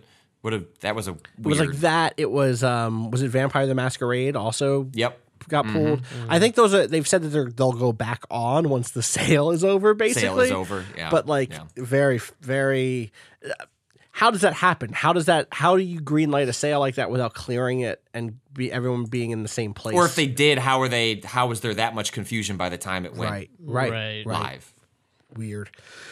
Yeah. Oh, uh, speaking of uh, stories untold, that's actually free now Awesome. until the third. yeah, if you have not played that, log into Epic Game Store and get that because it is it is truly it's one of the like I don't take like the end of the year list that seriously, but I do have like an like I I regret not putting that on my list. Like it's like I put it in like the like bottom like asterisk one. I was like, nah, that was a fuck up. That should have been higher. Like I've I've felt that uh, That's how it pang of goes. regret yeah. ever since. Yeah, that that shit always happens. You just don't know how a game's gonna sit with you like a like a year and a half later, and like that game has sat with me and just like rose in like my respect and enjoyment of it in a way that I didn't feel as much at the time. Well, that was also like a really lavish anthology of previously established, uh, like HTML fiction, right? Like, I don't know. I don't know if those had actually. I don't hits. think I that's don't. I think they were original No. stories for that, weren't they? Yeah, I think they're original stories. I'm pretty sure. Maybe I'm wrong, but but I thought If that that's that true, was- that's news to me. But I, I, I could be. I, I guess I could be wrong on it. Let me see. Let's look. That yeah, I'm seems like- pretty sure they were like pr- games that had previously hit as like hmm. interactive fictions. Interesting, okay. And then this Okay, was like so- a more. It says it was started as from Wikipedia. Stories Untold originally started as a single as the single first episode, "The House Abandoned" in 2016, which was an uh, an entry to Ludum Dare 36. So that was a free. That would have existed already, but I don't No, I know. it. Yeah, it's it, there's nothing it's here, not at least in the Ludum wiki, that notes that they're um, that they're not just original stories. Uh, Um, Regardless, that game seemed cool. We streamed it. I think Danielle Mm-hmm. and uh, Joel did a stream of it, which was exciting. Um, those people should go watch that also. What else? It was extremely cool. It's extremely creepy. Like it, Yes. it Yeah. showed off like how well a really well done like ambient soundtrack and and score plus like some really satisfyingly intricate interface elements can can immerse you in something. Yeah. Before we wrap up, we should. I was me and Kato are about to be on our, our respective shit. Um, Kato, can you give me a Destiny update? I know you've written down here. I know you probably want to talk about Destiny, really bad for a yeah. while, I'll, yeah, like we didn't do it last week at all. or the week before, or the week No, before. not so I'm all. finally going to give you your due. What's up with Destiny? Why? What's up with Destiny Two? You know, fucking It's Natalie left good. and then immediately put eight hours into Destiny Two. Yeah, that's fucked up. It's so Honestly. fucking funny to me. It's so funny to me that for Oh, years God. she or for yeah she sat next to you the Destiny Yeah. and, and before you Danica Danica was also a big Destiny I person know. and now uh now she suddenly is all the way into Destiny. Oh but so what is the deal with the new Destiny stuff? Uh, What's the stuff that's that's interesting? what? We Oh, lost no. Patrick. We lost Patrick. Oh, he's back. Okay. So tell me more about Destiny 2 and what's going on with it now. Yeah, it's just um, it's in a really good place, especially if you've been keeping up story wise. There's been multiple threads that have kind of are coming to a head as this new content drop is about to happen Mm. in June. Um, and there was recently uh, I talked about this uh, a couple weeks ago, but the a new um, mission, and it turns out that that mission has had even more layers of puzzles on top of it. So if you ever enjoyed a puzzle in Destiny, there's lots of them to do right now, and it's really cool because normally that's not the type of uh, content that we're getting. It's more like, you know, the normal shooty stuff, but there's uh, some really really uh, neat stuff, and they're kind of wrapping up a bunch of storylines that has it, it's really uh it's really uh for me solidified that this new content uh layout where they did instead of having three or like two extra expansions this year they did uh three um what was the they had a different name for them but they weren't Yeah. it was it was part of the annual pass and basically it felt more like a continuous kind of drip of Right. new things rather than like here's the new DLC you finish the campaign in the first couple of days and then you grind until you can get to whatever the end game is right. um, this is like here's the new DLC and throughout the entire season sorry that's what they yeah That's what they're calling it, right? right, yeah, right. the individual. There's yeah, there's just like a sustained release of Yeah. of of content that's smaller stuff. It's not like big campaign right. levels and shit. Yeah, and like there's still like uh for the people who are interested in uh like playing campaign sort of things where it's like you do a mission, you get some story out of it. Like that still exists, but it exists on a week to week basis where it, it absolutely has made the world feel more alive. I talked about this earlier, but it feels like you're kind of, you know, things that are changing and happening are happening in real time where before it was like always like how long has it actually been in the Destiny world, quote unquote, since X event happened? Right. And now the way that it's happening, it's like things that happen in this game are happening in real time, and it and you, you're seeing things play out with NPCs and their choices in real time, which has been really cool.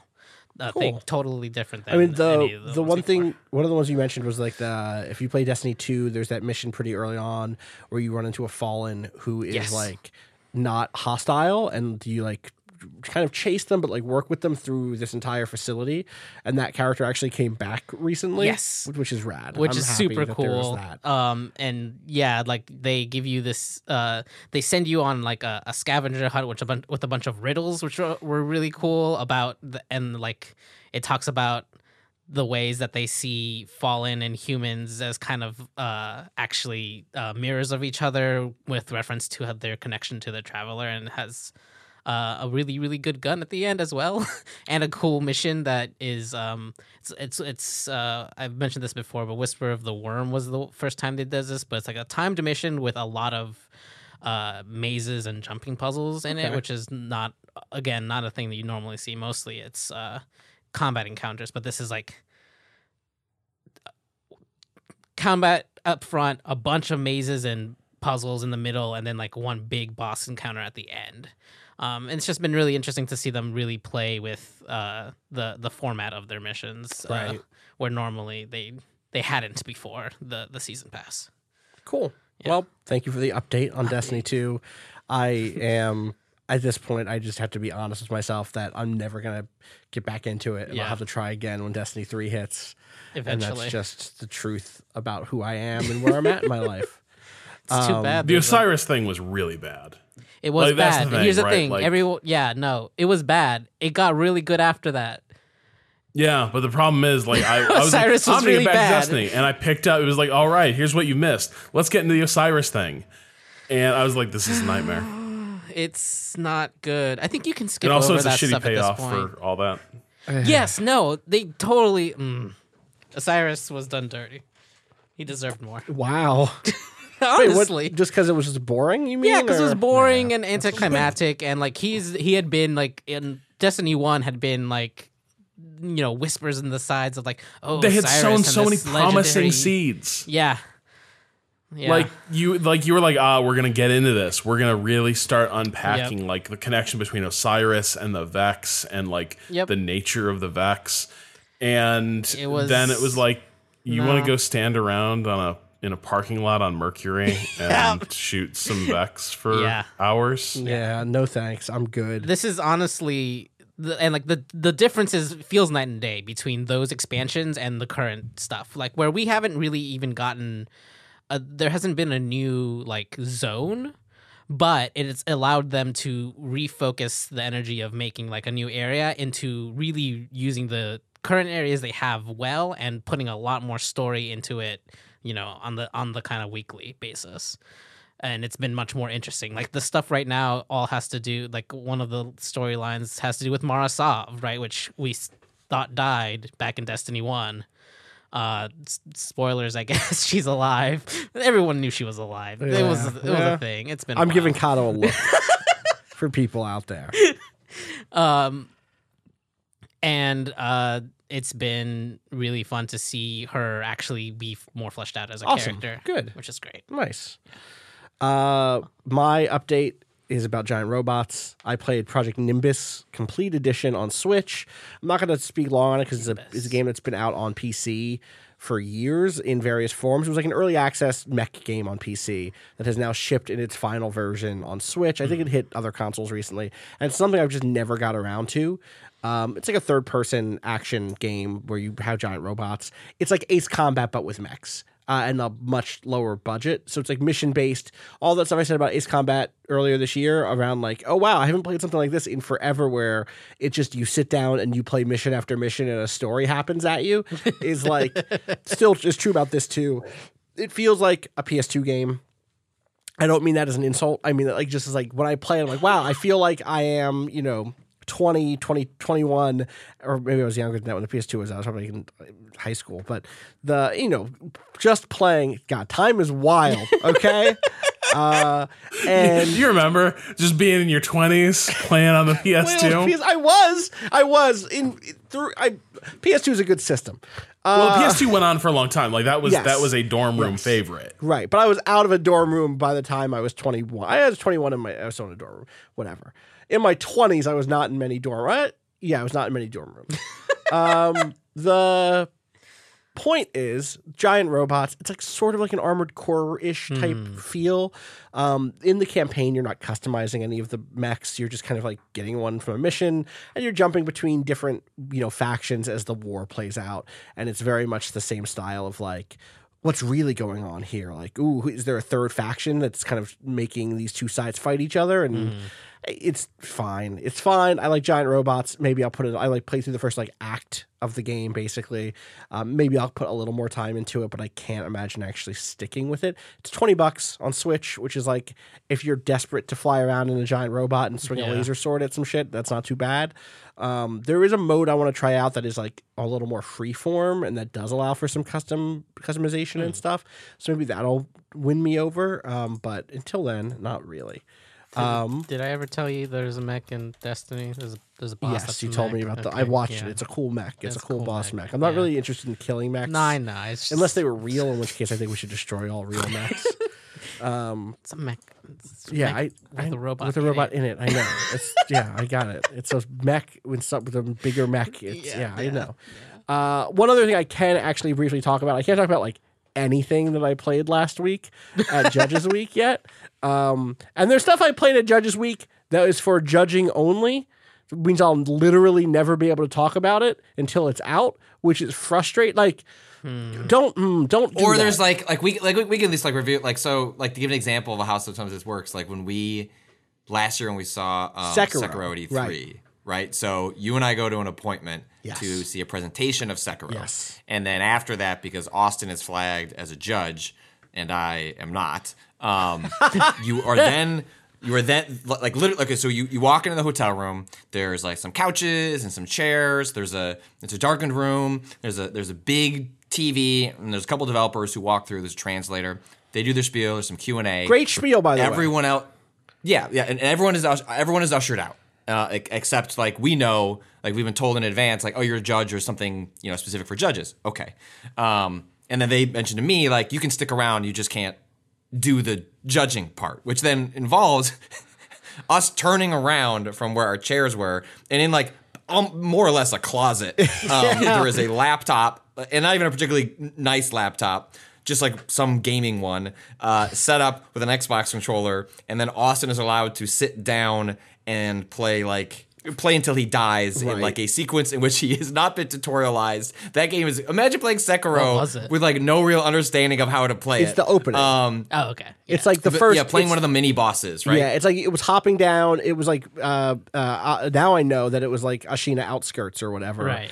And it's like the first guy that you walk down the like the the uh, area and you stab him, and there's like Yeah. two more regular guys and then a mini boss. I got to the mini boss. I think I took one. Mm, I did not take a death. ah, maybe I took a death blow off of him. I don't fucking remember. But like, I don't know what the UI is. I don't know what any of this shit Yeah. is. And you can't talk well, about. and they were that like very part. explicit, like, uh, hey, like, with- part of the reason we're not showing this is because we're still figuring out. I wish, I, I wish I could remember it was different because it'd be fascinating know, to me know too. what changed since then. But I didn't. Well, really they didn't know how to talk. mental One of the questions that we kept asking was like, "How do you get death blows back, or how do you get live more lives? Does it just Right, how does the time?" resurrection work? They're like, "Oh, we'll figure it out. We don't fucking know. like, we're getting on it. We're figuring it out."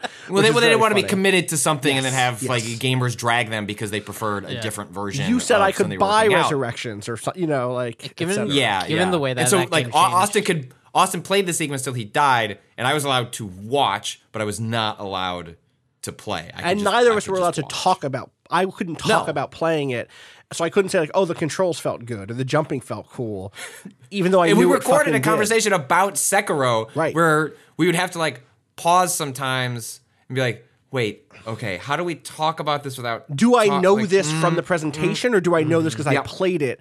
And can I include that information? Is it conceivable that I knew this from the presentation without getting into trouble? Like, can I talk about How far can we skirt this? right? But the thing that's happened this year at Judges Week is like multiple things. Multiple things I played. So for the reason it's like you can play it for judging is I get to then say as a, you know what what did Waypoint what did Vice Games choose as its favorite games of E3 so they can put a, a thing on their box that says Vice says that this is a good game because E3 um, and so they want to be considered for that but a number of games were like that's all. Like you can't write this up And like you, I'm like, okay, was there going to be an E3 demo that like I can talk about that, like, or I can talk about my experience then? Like, yeah, we'll be at E3. There's a different demo though, so you will have to see that demo, and that'll be a hands-off demo in some cases. It's like what I, I had Just a- say it's best to be three and get the fuck out. Right. Like what I had a good time. I want to talk about the times I had with some of these fucking games. So some of these Great. games Put the I'm just sticker on and just use the door. please. Thank you. sir. Thank you. What's the sticker? You, I wanted the waypoint sticker. Why does it say Vice?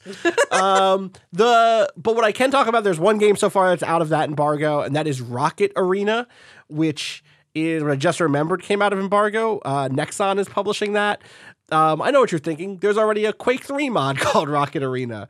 This is like very much inspired by that and Overwatch and Smash Brothers. Super Smash Brothers for the Nintendo system. But Uh, it is a 3v3 character based, like first person shooter where every character has some variation on a rocket launcher or a grenade launcher. You're doing rocket jumps by like pointing at the ground and shooting to boost yourself up. Um, everyone has a couple of cool abilities, like uh, various abilities around things like like traversal. Um, I had a, a character who could like do like a dash forward with a harpoon or something like that. You know, characters who have like different types of rockets. Do you shoot like a bunch of mini rockets or do you shoot a big rocket, like one big rocket? Um, and then the modes are either like basically smash style like take stocks from your opponent or um uh there's like a, a football style mode where you're trying to like drive a ball into the enemy's like goal. Um and it's all team based it does a really cool thing when you get killed. You just kind of get again it's like smash brothers. So what happens is your health bar is a percentage is a bar that fills up and when it's filled up all the way a direct hit will knock you out of the arena. But you'll kind of like fly up and then redeploy almost splatoon style back into combat. So you're never like going to a black screen. You're never dying. Um uh you it's it's I had a lot of fun with it. I don't know that I'll ever play it when it releases in any meaningful way, um, because I immediately know that like I did very well at Judges Week. I will not do very well against players who are playing this for hours and hours a day. And I just I I it there are times that I was like this feels like a really cool one-off mode that would show up in Overwatch one week where mm. it's like oh yeah like Pharah everyone plays Pharah and there's a ball and you know like that's the that's the thing you know or something like that Right. and that's kind of how it felt like i don't want to take away from the the different characters with unique abilities that they had they were all really neat there were some really cool plays that that developed um and it felt good to do well at that game and get a bunch of wins like that felt i felt like i was having a lot of fun um but uh, you know you sometimes you play a multiplayer game at an event like this and you're like I don't know. This is cool, but I don't know that there's a market, and I certainly don't know that it's for me. You know, um, so that is God, this is like exactly where I was after seeing Lawbreakers. Right, Uh, yeah, totally. Ago. Like you're in the exact same headspace where I was like, I am completely unconvinced, but I did undeniably have a nice time. I had a nice time. I would play more of this i- in, like some abstract sense. You know what I mean? Like if if I again, if I was 20 years old and had a little bit more free time and my friends were like, "Oh, you want to hop on uh, uh or whatever, Lawbreakers? You want to hop on Rocket Arena?" sure. Sure, let's play some Rocket Arena. Is there also something just weird about like we could take this stuff for granted back in the day? You know what I mean? Like yes. Yes. the the arena shooter was like a thing, and this would be one sort of thing that you would get really involved in. Same way, like years ago, Shoot Mania tried to resurrect Yes. like uh, just like Quake Three, but just all railguns all the time. Uh, and it is a little bit weird to me when I see these things, and they're trying to recapture a really narrow part of the arena shooter. And they're like, good news. Like, we're bringing back that classic gameplay rocket like you know rockets only maps Yep. in quake 3 isn't this great and i'm like i mean i remember that stuff being fun but it's weird to me that like this is what's getting brought back but like arena shooters in general like no fuck no like that's just not that that is Yeah. not coming back I will say, like, it, there's something really cool about them being like, we are going to develop out this mode with new stuff that feels like distinct to a game built around this mode. You know, um, Yeah. like you know, there's a there there's a character. The abilities are really dramatic, right? So there's a character who's like a pirate who has just like a cannon who shoots just like a big cannonball, but then who has a rocket that has like a grappling hook on it and then also his ability is like this big knockback thing. So you could like grapple someone in and then explode this shockwave to knock people away from you.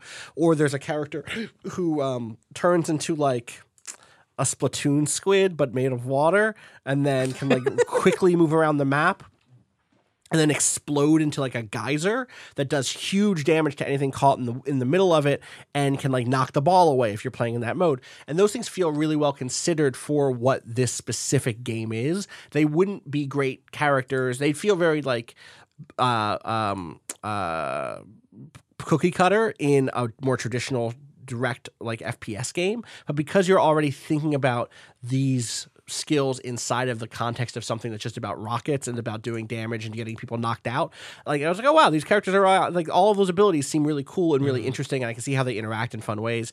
And so like I, I I'm happy for them to have tried doing that, uh, and like I don't necessarily need the arena shooter because I don't know that we have space for the arena shooter right now unless unless what we're talking about is something that ends up taking the Overwatch or the Fortnite style progression system. And then I, like I don't know that I have time for that in my life either anymore. You know, like I don't want to open loot boxes. And that's part part of my problem right now with just even if this game was even if I was like this was the best time I had all week, I don't know that I would find time for it because the progression models in these games at this point uh, put me off so much. That's a me thing. That's like I get that the reason those progression systems exist is because lots of people are digging them, but Yeah. not where I'm at right now. I don't know. I don't know. Outer Wilds is coming out on May 30th. Outer Wilds is coming out on May 30th. Not Outer Worlds. Outer Wilds. Outer Wilds. Different game. Remember, That's Which that's one is which? Outer Wilds is the one that we saw at PAX last year. And Uh-huh. is about I know that. okay. It's about the, about exploring one solar system. Okay. Uh, Outer Worlds. I'm just saying it's it's it's May 20th. It's yeah, coming out on May 30th. It's coming out in ten days. That's just I have a code in my Huh. email. I got to sit down with it and play it. Yeah, Outer Worlds is the Outer Worlds is the Obsidian, Obsidian one. Okay. Fallout, Okay. uh, Fallout New Vegas esque Right. uh, uh, space thing, um, which will be at E3, I believe. Um, Outer Wilds looks fucking dope, and I'm excited to play it. So it does look I'm gonna try to do that this week too. I think that's everything. I think that's everything I, I am allowed to talk about at this point. We'll have more to say about a bunch of new stuff as the weeks as the road to E3 continues, as the weeks press on, as we it's close. It's it's close. Like mm-hmm. So close we booked. we we finally it is we'll be there Yeah. in 17 days. Jeez. 30 days have September. Shit, I no, gotta- thir- it's 18 days. What do I take? I got a plan. I have a dentist thing tomorrow. I'm worried that Oh, like, shit. I don't like what if they ruin my face and they're like no more talking. You know what? I mean, worst fates. My whole all my money is me talking, Patrick. This is my money maker. La la la la. They pay me money to do the la la la. I don't know why. La la la. Lots of people. It's a good. That's a good Patreon pitch. Yeah. Fuck. Listen, it's working so far. Uh, we're hey, gonna. this article. uh, Did you see this article? The uh, No. Sony's deal with Microsoft blindsided its own PlayStation team. Wow. Well, Tell me more. start. Is this the Azure? So, is this the If cloud you, so last shit? week, Yeah, yeah. last week, last Thursday, I believe there was a Sony and Microsoft announced like a big partnership between um, their companies, uh, in which Sony was going to rely on uh, going forward Microsoft's uh, Azure cloud platform, which uh, like quietly like Microsoft has like fixed like an, a foundational structural problem with their company, which is that they made money off of Windows licenses, and instead now they're going to make most of their money in the way that Amazon makes a lot of money in just hosting shit Yeah. really reliably and really well. And the the company is like completely pivoted in a really amazing way to to services like very quietly. And so they announced this deal, which was like kind of like, well, that's interesting. I mean, like not shocking in like a larger sense of like, of course you would like turn to a service company for your services. Um, but given the rivalry between Sony and Microsoft over PlayStation, Xbox, seemed a little odd, I guess. Don't so they this have a piece from thing? Bloomberg. Well, so hmm. Kakai. yeah. So this this piece from from Bloomberg, uh, uh, from reporters uh, Yuji Nakamura and uh, Dina Bass uh, writes. Uh, let me pull up this quote. Um, let's see.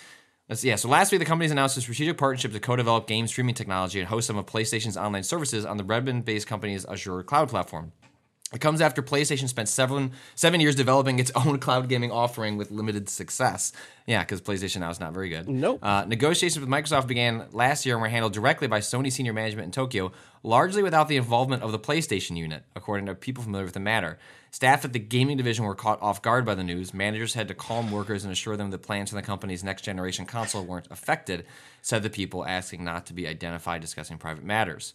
Uh, Yeah, that's, love love it um, when when a company makes big moves without a lot of transparency. It just really just especially at like a very critical time Yeah. for the next gen pivot in which there Streaming not going to be a lot of like like things that are things like hardware manufacturing like those things are like in place um strategic plans for the next 5 years are in place there's a certain amount of like you know you can you know put your finger up to the wind and see where it's changing but like a lot of major decisions that have been made already and what was it just a couple of weeks ago when uh there was the wired piece about the PS5 Yeah. in which there was a kind of a lingering quote about at, towards the end of like so what's up you got you know Streaming? y'all doing streaming and like cloud and they're like oh yeah we plan to be a leader in this and then that And by clearly all leader, this we uh, sorry, we meant leaseor.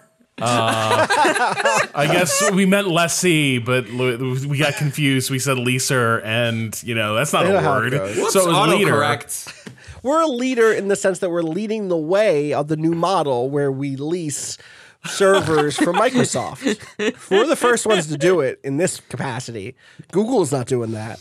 Um, it's so funny. I, I remember uh, Patrick when that story first broke the the one about Microsoft and Sony kind of exchanging some technologies as part of the streaming collaboration deal. It reminded me of like when the Blu-ray versus the HD DVD stuff was happening. Um, you know, during the Xbox 360 generation. Is that when? Is that when that was right? Because it Yeah. was the external HD because there DVD. because there was yeah there was an external HD DVD drive for the the 360 And it's like, listen, in the end, Microsoft pays licensing fees to use that Blu-ray tech to Sony. The Blu-ray is a Sony tech, right? That's that Yes. thing you have to fucking license, right? Yeah. So it's like, you know, this is the world that we live in is is the one where these Well, so little yeah, deals happen all the time. Well, and like this is like a you know it, ultimately it's like a uh, it is interesting that the PlayStation division was not um, given much heads up. It this generation is just like laying the groundwork for what is like the larger grand you know the Google Stadia and stuff like that will be a minor blip in the next. It'll become a blip that gets bigger, but it's not like going to change overnight. I think we should given the way that like uh, myself and lots of other uh, gaming pundits, I'll put us in that category for this prediction. There was a lot of like, oh, this is the end of the gaming console. Like Xbox One and PS4 are like it. Like mobile gaming's taking over. Like we're making this big pivot, and like none of that happened. Actually, like this was like the healthiest, like most successful um, console cycle uh, yet. And so like I I would I do my own hedging, but from this piece. Um, uh, they write uh, Microsoft may come out an even bigger winner. The Xbox unit continues to churn out games and consoles, but is now increasingly focused on ways to sell more cloud software. In March, it announced a lineup of services for game development and cloud hosting that it's talking to game companies of all sizes. Landing console king Sony makes it more likely that Azure and not Amazon or Google becomes the industry standard for cloud deployment. Over the long term, some are warning Sony could be the loser. Currently charges publishers like Electronic Arts and Capcom up to 30% of sales made through PlayStation consoles. But if streaming takes off, it will have to compete against Microsoft while paying its rival for cloud access. That could leave Sony struggling to stand out on technical and pricing terms. Yeah, it's like wild. that's where like It's- that that's where like the the real scare is for a company like Yeah. Sony is that you suddenly start having to pay others for the places that you're hosting the ga- and that's a part of the larger question of like what does the box mean in, Right, in but the also- if you're playing it through your laptop. that spread of companies, who could they pay? They could pay Amazon, Google, or Microsoft. Microsoft is obviously a direct rival. Google is getting into the marketplace, and we know Amazon is too. Like all of these people are going to be people who Sony is competing against. So like unless they were developing their own their own product or going to someone who was developing those services, but who was not aiming to put a console on the market, they would have to pay in. And Uh, also, quick note: maybe we should have a system that prevents any one company from owning all parts of a distribution network. Maybe that's a thing Well, we should was- think about. See, that was my that was my thought, Austin. It was like, what if they didn't compete? Like, competition sounds scary, and like there's a lot of ways this could go wrong. But what if like you only kind of appear to compete? right, right. What if they like collaborated and Yeah, well, like like for instance, like it would be terrible if Sony were licensing Microsoft's uh, Right. services and then undercutting Microsoft's own product on pricing. That wouldn't be fair, Right. And then what? Microsoft's going to screw them on the back end and change the pricing for leasing those services. What if instead you did something like just informally? Right, Right. like but you just sort of upset. casually say, Right. like, I think I would like to charge PlayStation customers about 20 a month for kind of this unlimited library Right. of streaming games. And you can do with that information what you will. I think we should just write all that information on like a card that we just get like a there's like a like a card team, like a like a cartel is what I would say we should do. That way there's just like a nice it's just clear for us, but nobody else Yeah. that we're on the same team. Right. You know what I mean? Like a little wink whenever we see each other. Like, oh, we're just you will yeah, you know, it's us. And everybody else thinks we're still going at "Arr, rah, rivals. I think So we we, should break up no, no more appearing on stage together. No more. No more. God, that that Keighley tweet of like, wow, who could have imagined what how what that would bring? So real talk, we're gonna. I think we're gonna see more of this very soon. Look at is these oil company fucking thing. Ah! executives meeting together. Who could have foreseen what a day this is? John D. Rockefeller and his biggest rivals. Oh. Meeting for lunch. They did it. They played golf together. Oh, they care about the big things. Um, I think we'll see more of this. This is my the only my only E3 prediction that I feel confident. That's not true. Yeah, is that I think we're gonna see more of this sort of like industry wide crossplay. You know, people, the business leaders standing together, shaking hands, making deals. I, and I think there is definitely part of me is the person who's like, yeah, like I, I do want the one console future. I do want these companies to move into services and software and to think about games more than hardware. I do want to live in a world where I don't need to care as much about which of these companies are the one that I want to give my money to. It's easier. But I also do think that, like, especially as you start getting into, like, hey, wow, all of these companies are, or many of these companies are trying to control the the entire product pipeline, like your monopoly senses should start tingling. And it's a little worrying that that's the the thing that is like in line with what looks like the the, way- the way the future is going. And I'm not sure, like, and the thing is, I don't think the pain necessarily would be on our end. Like, we'd end up, like, the way a lot of these things have worked is that you discover, like, in the end, consumers paid somewhat more than they Right, would have, right, right. like, in, under, like, open competition, but, like, not enough that they, like, notice the pain for the most part, right? Like, like, airlines have gotten fares have gotten less cheap than you'd expect them to.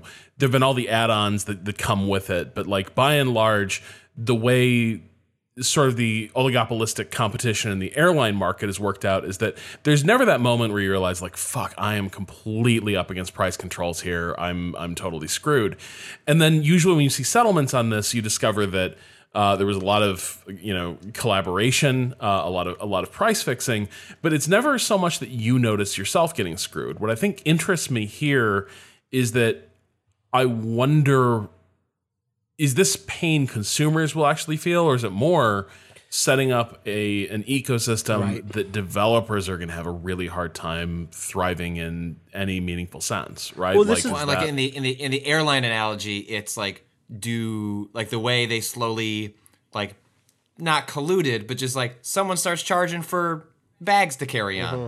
and then wow, just quietly now everyone's charging for bags to carry on, Mm-hmm. and like what's the equivalent of that in in video games? I mean, like the we already pay play for multiplayer in a way that doesn't make a lot of sense Right. and is just easy money for the, the, the manufacturers. But I I, I, I wonder where like the equivalent of like the ten more equivalents of that that trickle down from there. I think one of the questions ends up being is like, does Sony get into the Game Pass style business? Yeah. Set, do they break out multiplayer services from PlayStation Plus games in the near future and build out a PlayStation Plus games library? And like, that's not too bad because you're getting something for that money at least. But I can imagine like that being another place where they where they are getting some sort of additional income. Um, and then yeah, is there is there a cloud tax? Is there like what do we do? Prices go up again at some point for if you want if you want the physical game, then you're going to pay a little bit more than if you want the cloud game. You know, or sorry, not a cloud tax, but the opposite, right? A digital download tax, or either way, right? Uh, They might figure out how to get you either direction on that. Um, the other side of it is like developers, but also is this a way in which like all right, well, Amazon, you're going to have to figure out your own fucking cloud streaming stuff, or you're going to have to come in with us. Is this like old school games companies being like, fuck Google, fuck Amazon? It's us, baby. We've been in this for a minute. I remember the Duke I controller. think there's, I think there's definitely there's got to be some of that, Right? right? Like I don't think it's like super surprising. This comes right on the heels of the Stadia stuff, Yeah. which they probably don't, you know, you know, they kind of look at that as some bullshit, Right, right, right. All right, good luck, Right. right. You think like it's it's really easy to build a server farm. Like it's a lot harder to uh, like go build games and publish, you know, exclusives to get people on that on that platform. So yeah, I'm not shocked that this is a little more of like a you know, p- putting up the defenses around, you know, what they already know and what they're already comfortable with. yeah. But man, that that like the cloud tax you're talking about, man, it is not hard for me to imagine at some point in the near future you're paying additional for the privilege to in the same way that like Yep. different like digital services, it's like, well, you can use it on one device. Right. Well, you want to use it on all the devices, you know, that's an extra you know, that's an extra, you know, five bucks a month on your on your service. Like, Yikes! it's- two screens. Right, it is absolutely going to be the case. Like there is no, it is so easy to imagine. I will be shocked. If, I would be genuinely shocked if it wasn't the case where like the cloud stuff starts free at first and then become becomes either an individual like game to game add on where or becomes you want to pay extra and like a Game Pass premium and then like oh well it's just you know carte blanche you know you just get it for all the games that you have but you're paying you know 40 bucks a month for for the privilege but it's like well if you just if assassin's creed is just the only one you want well Is it really it's just five it? bucks Right. turn on cloud for assassin's creed Totally. God. Brave New World. Very excited to see what we uh what what comes out this E3. I mean, I'm actually like I'm actually not excited about E3 in the like what cool new games will be announced sense. Like I feel like we're in such a lull and also that E3 map hit last week that is rough. Like unless you really want to like watch esports or watch the military play esports, let me tell you, there are whole halls you're not going to really need to go to, or at least whole sections of halls. Um, but I am curious about the hardware side of things. I am curious about the like bigger picture trends in gaming. I think that's the stuff that's going to carry me through E3 this year. Um, we'll see. We will see. We should do a big E3 prediction pod sometime in the next couple of weeks. So look forward to that. Uh, we'll be back later this week with Waypoints and with another episode of Waypoint Radio.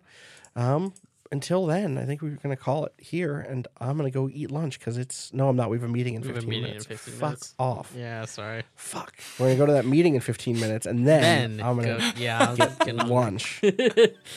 Thank you for joining us. Uh, Someone help me. Someone help me. Just go away. Right. Help me go away. Good- Okay. Goodbye.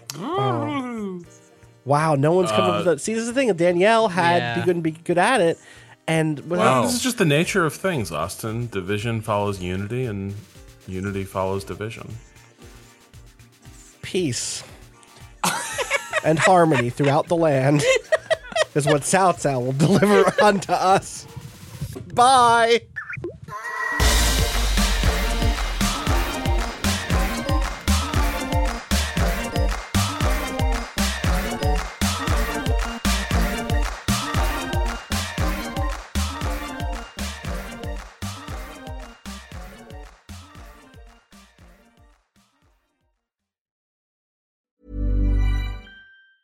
Even on a budget, quality is non-negotiable. That's why Quince is the place to score high-end essentials at 50 to 80% less than similar brands. Get your hands on buttery soft cashmere sweaters from just 60 bucks, Italian leather jackets, and so much more. And the best part about Quince, they exclusively partner with factories committed to safe, ethical, and responsible manufacturing. Elevate your style without the elevated price tag with Quince. Go to quince.com slash upgrade for free shipping and 365-day returns.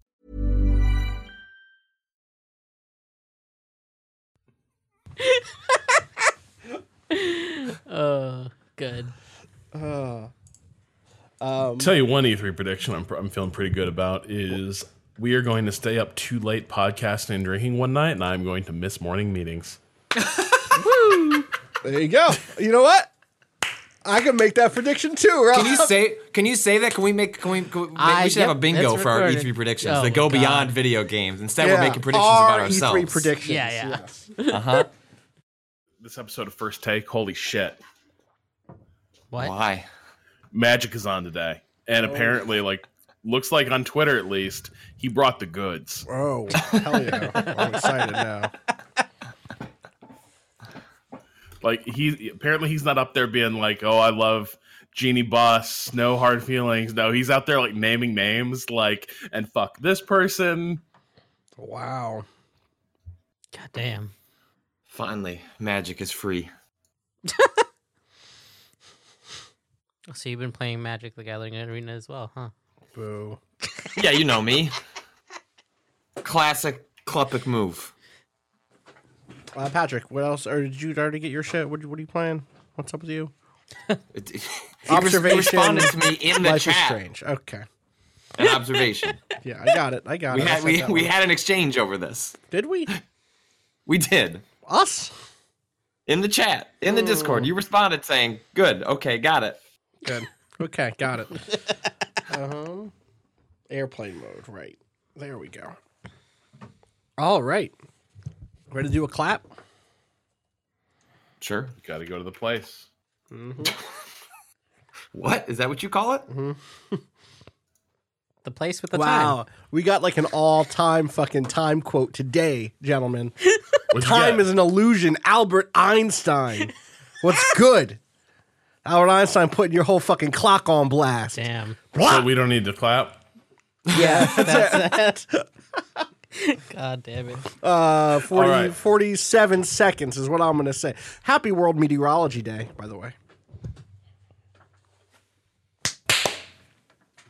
I'm celebrating World Meteorology Day by uh, just sweating my fucking ass off in my apartment. It warmed up, like it rained and warmed up, and uh, we went from like weeks of beautiful weather to uh, my apartment is a good stew. I'm going to do Yep. it. I'm going to put that air conditioner. I conditioning don't in. like. I don't. Are you? I don't We'll like see. that. Yeah. Oh, yeah. Please. Sure. Yeah. Uh huh. yeah. Please, You know what? Austin. You know what? You know what? Uh, it's, yeah. I'll believe it when I see it. if I can get it done before You've managed to go a E3, whole year without purchasing one.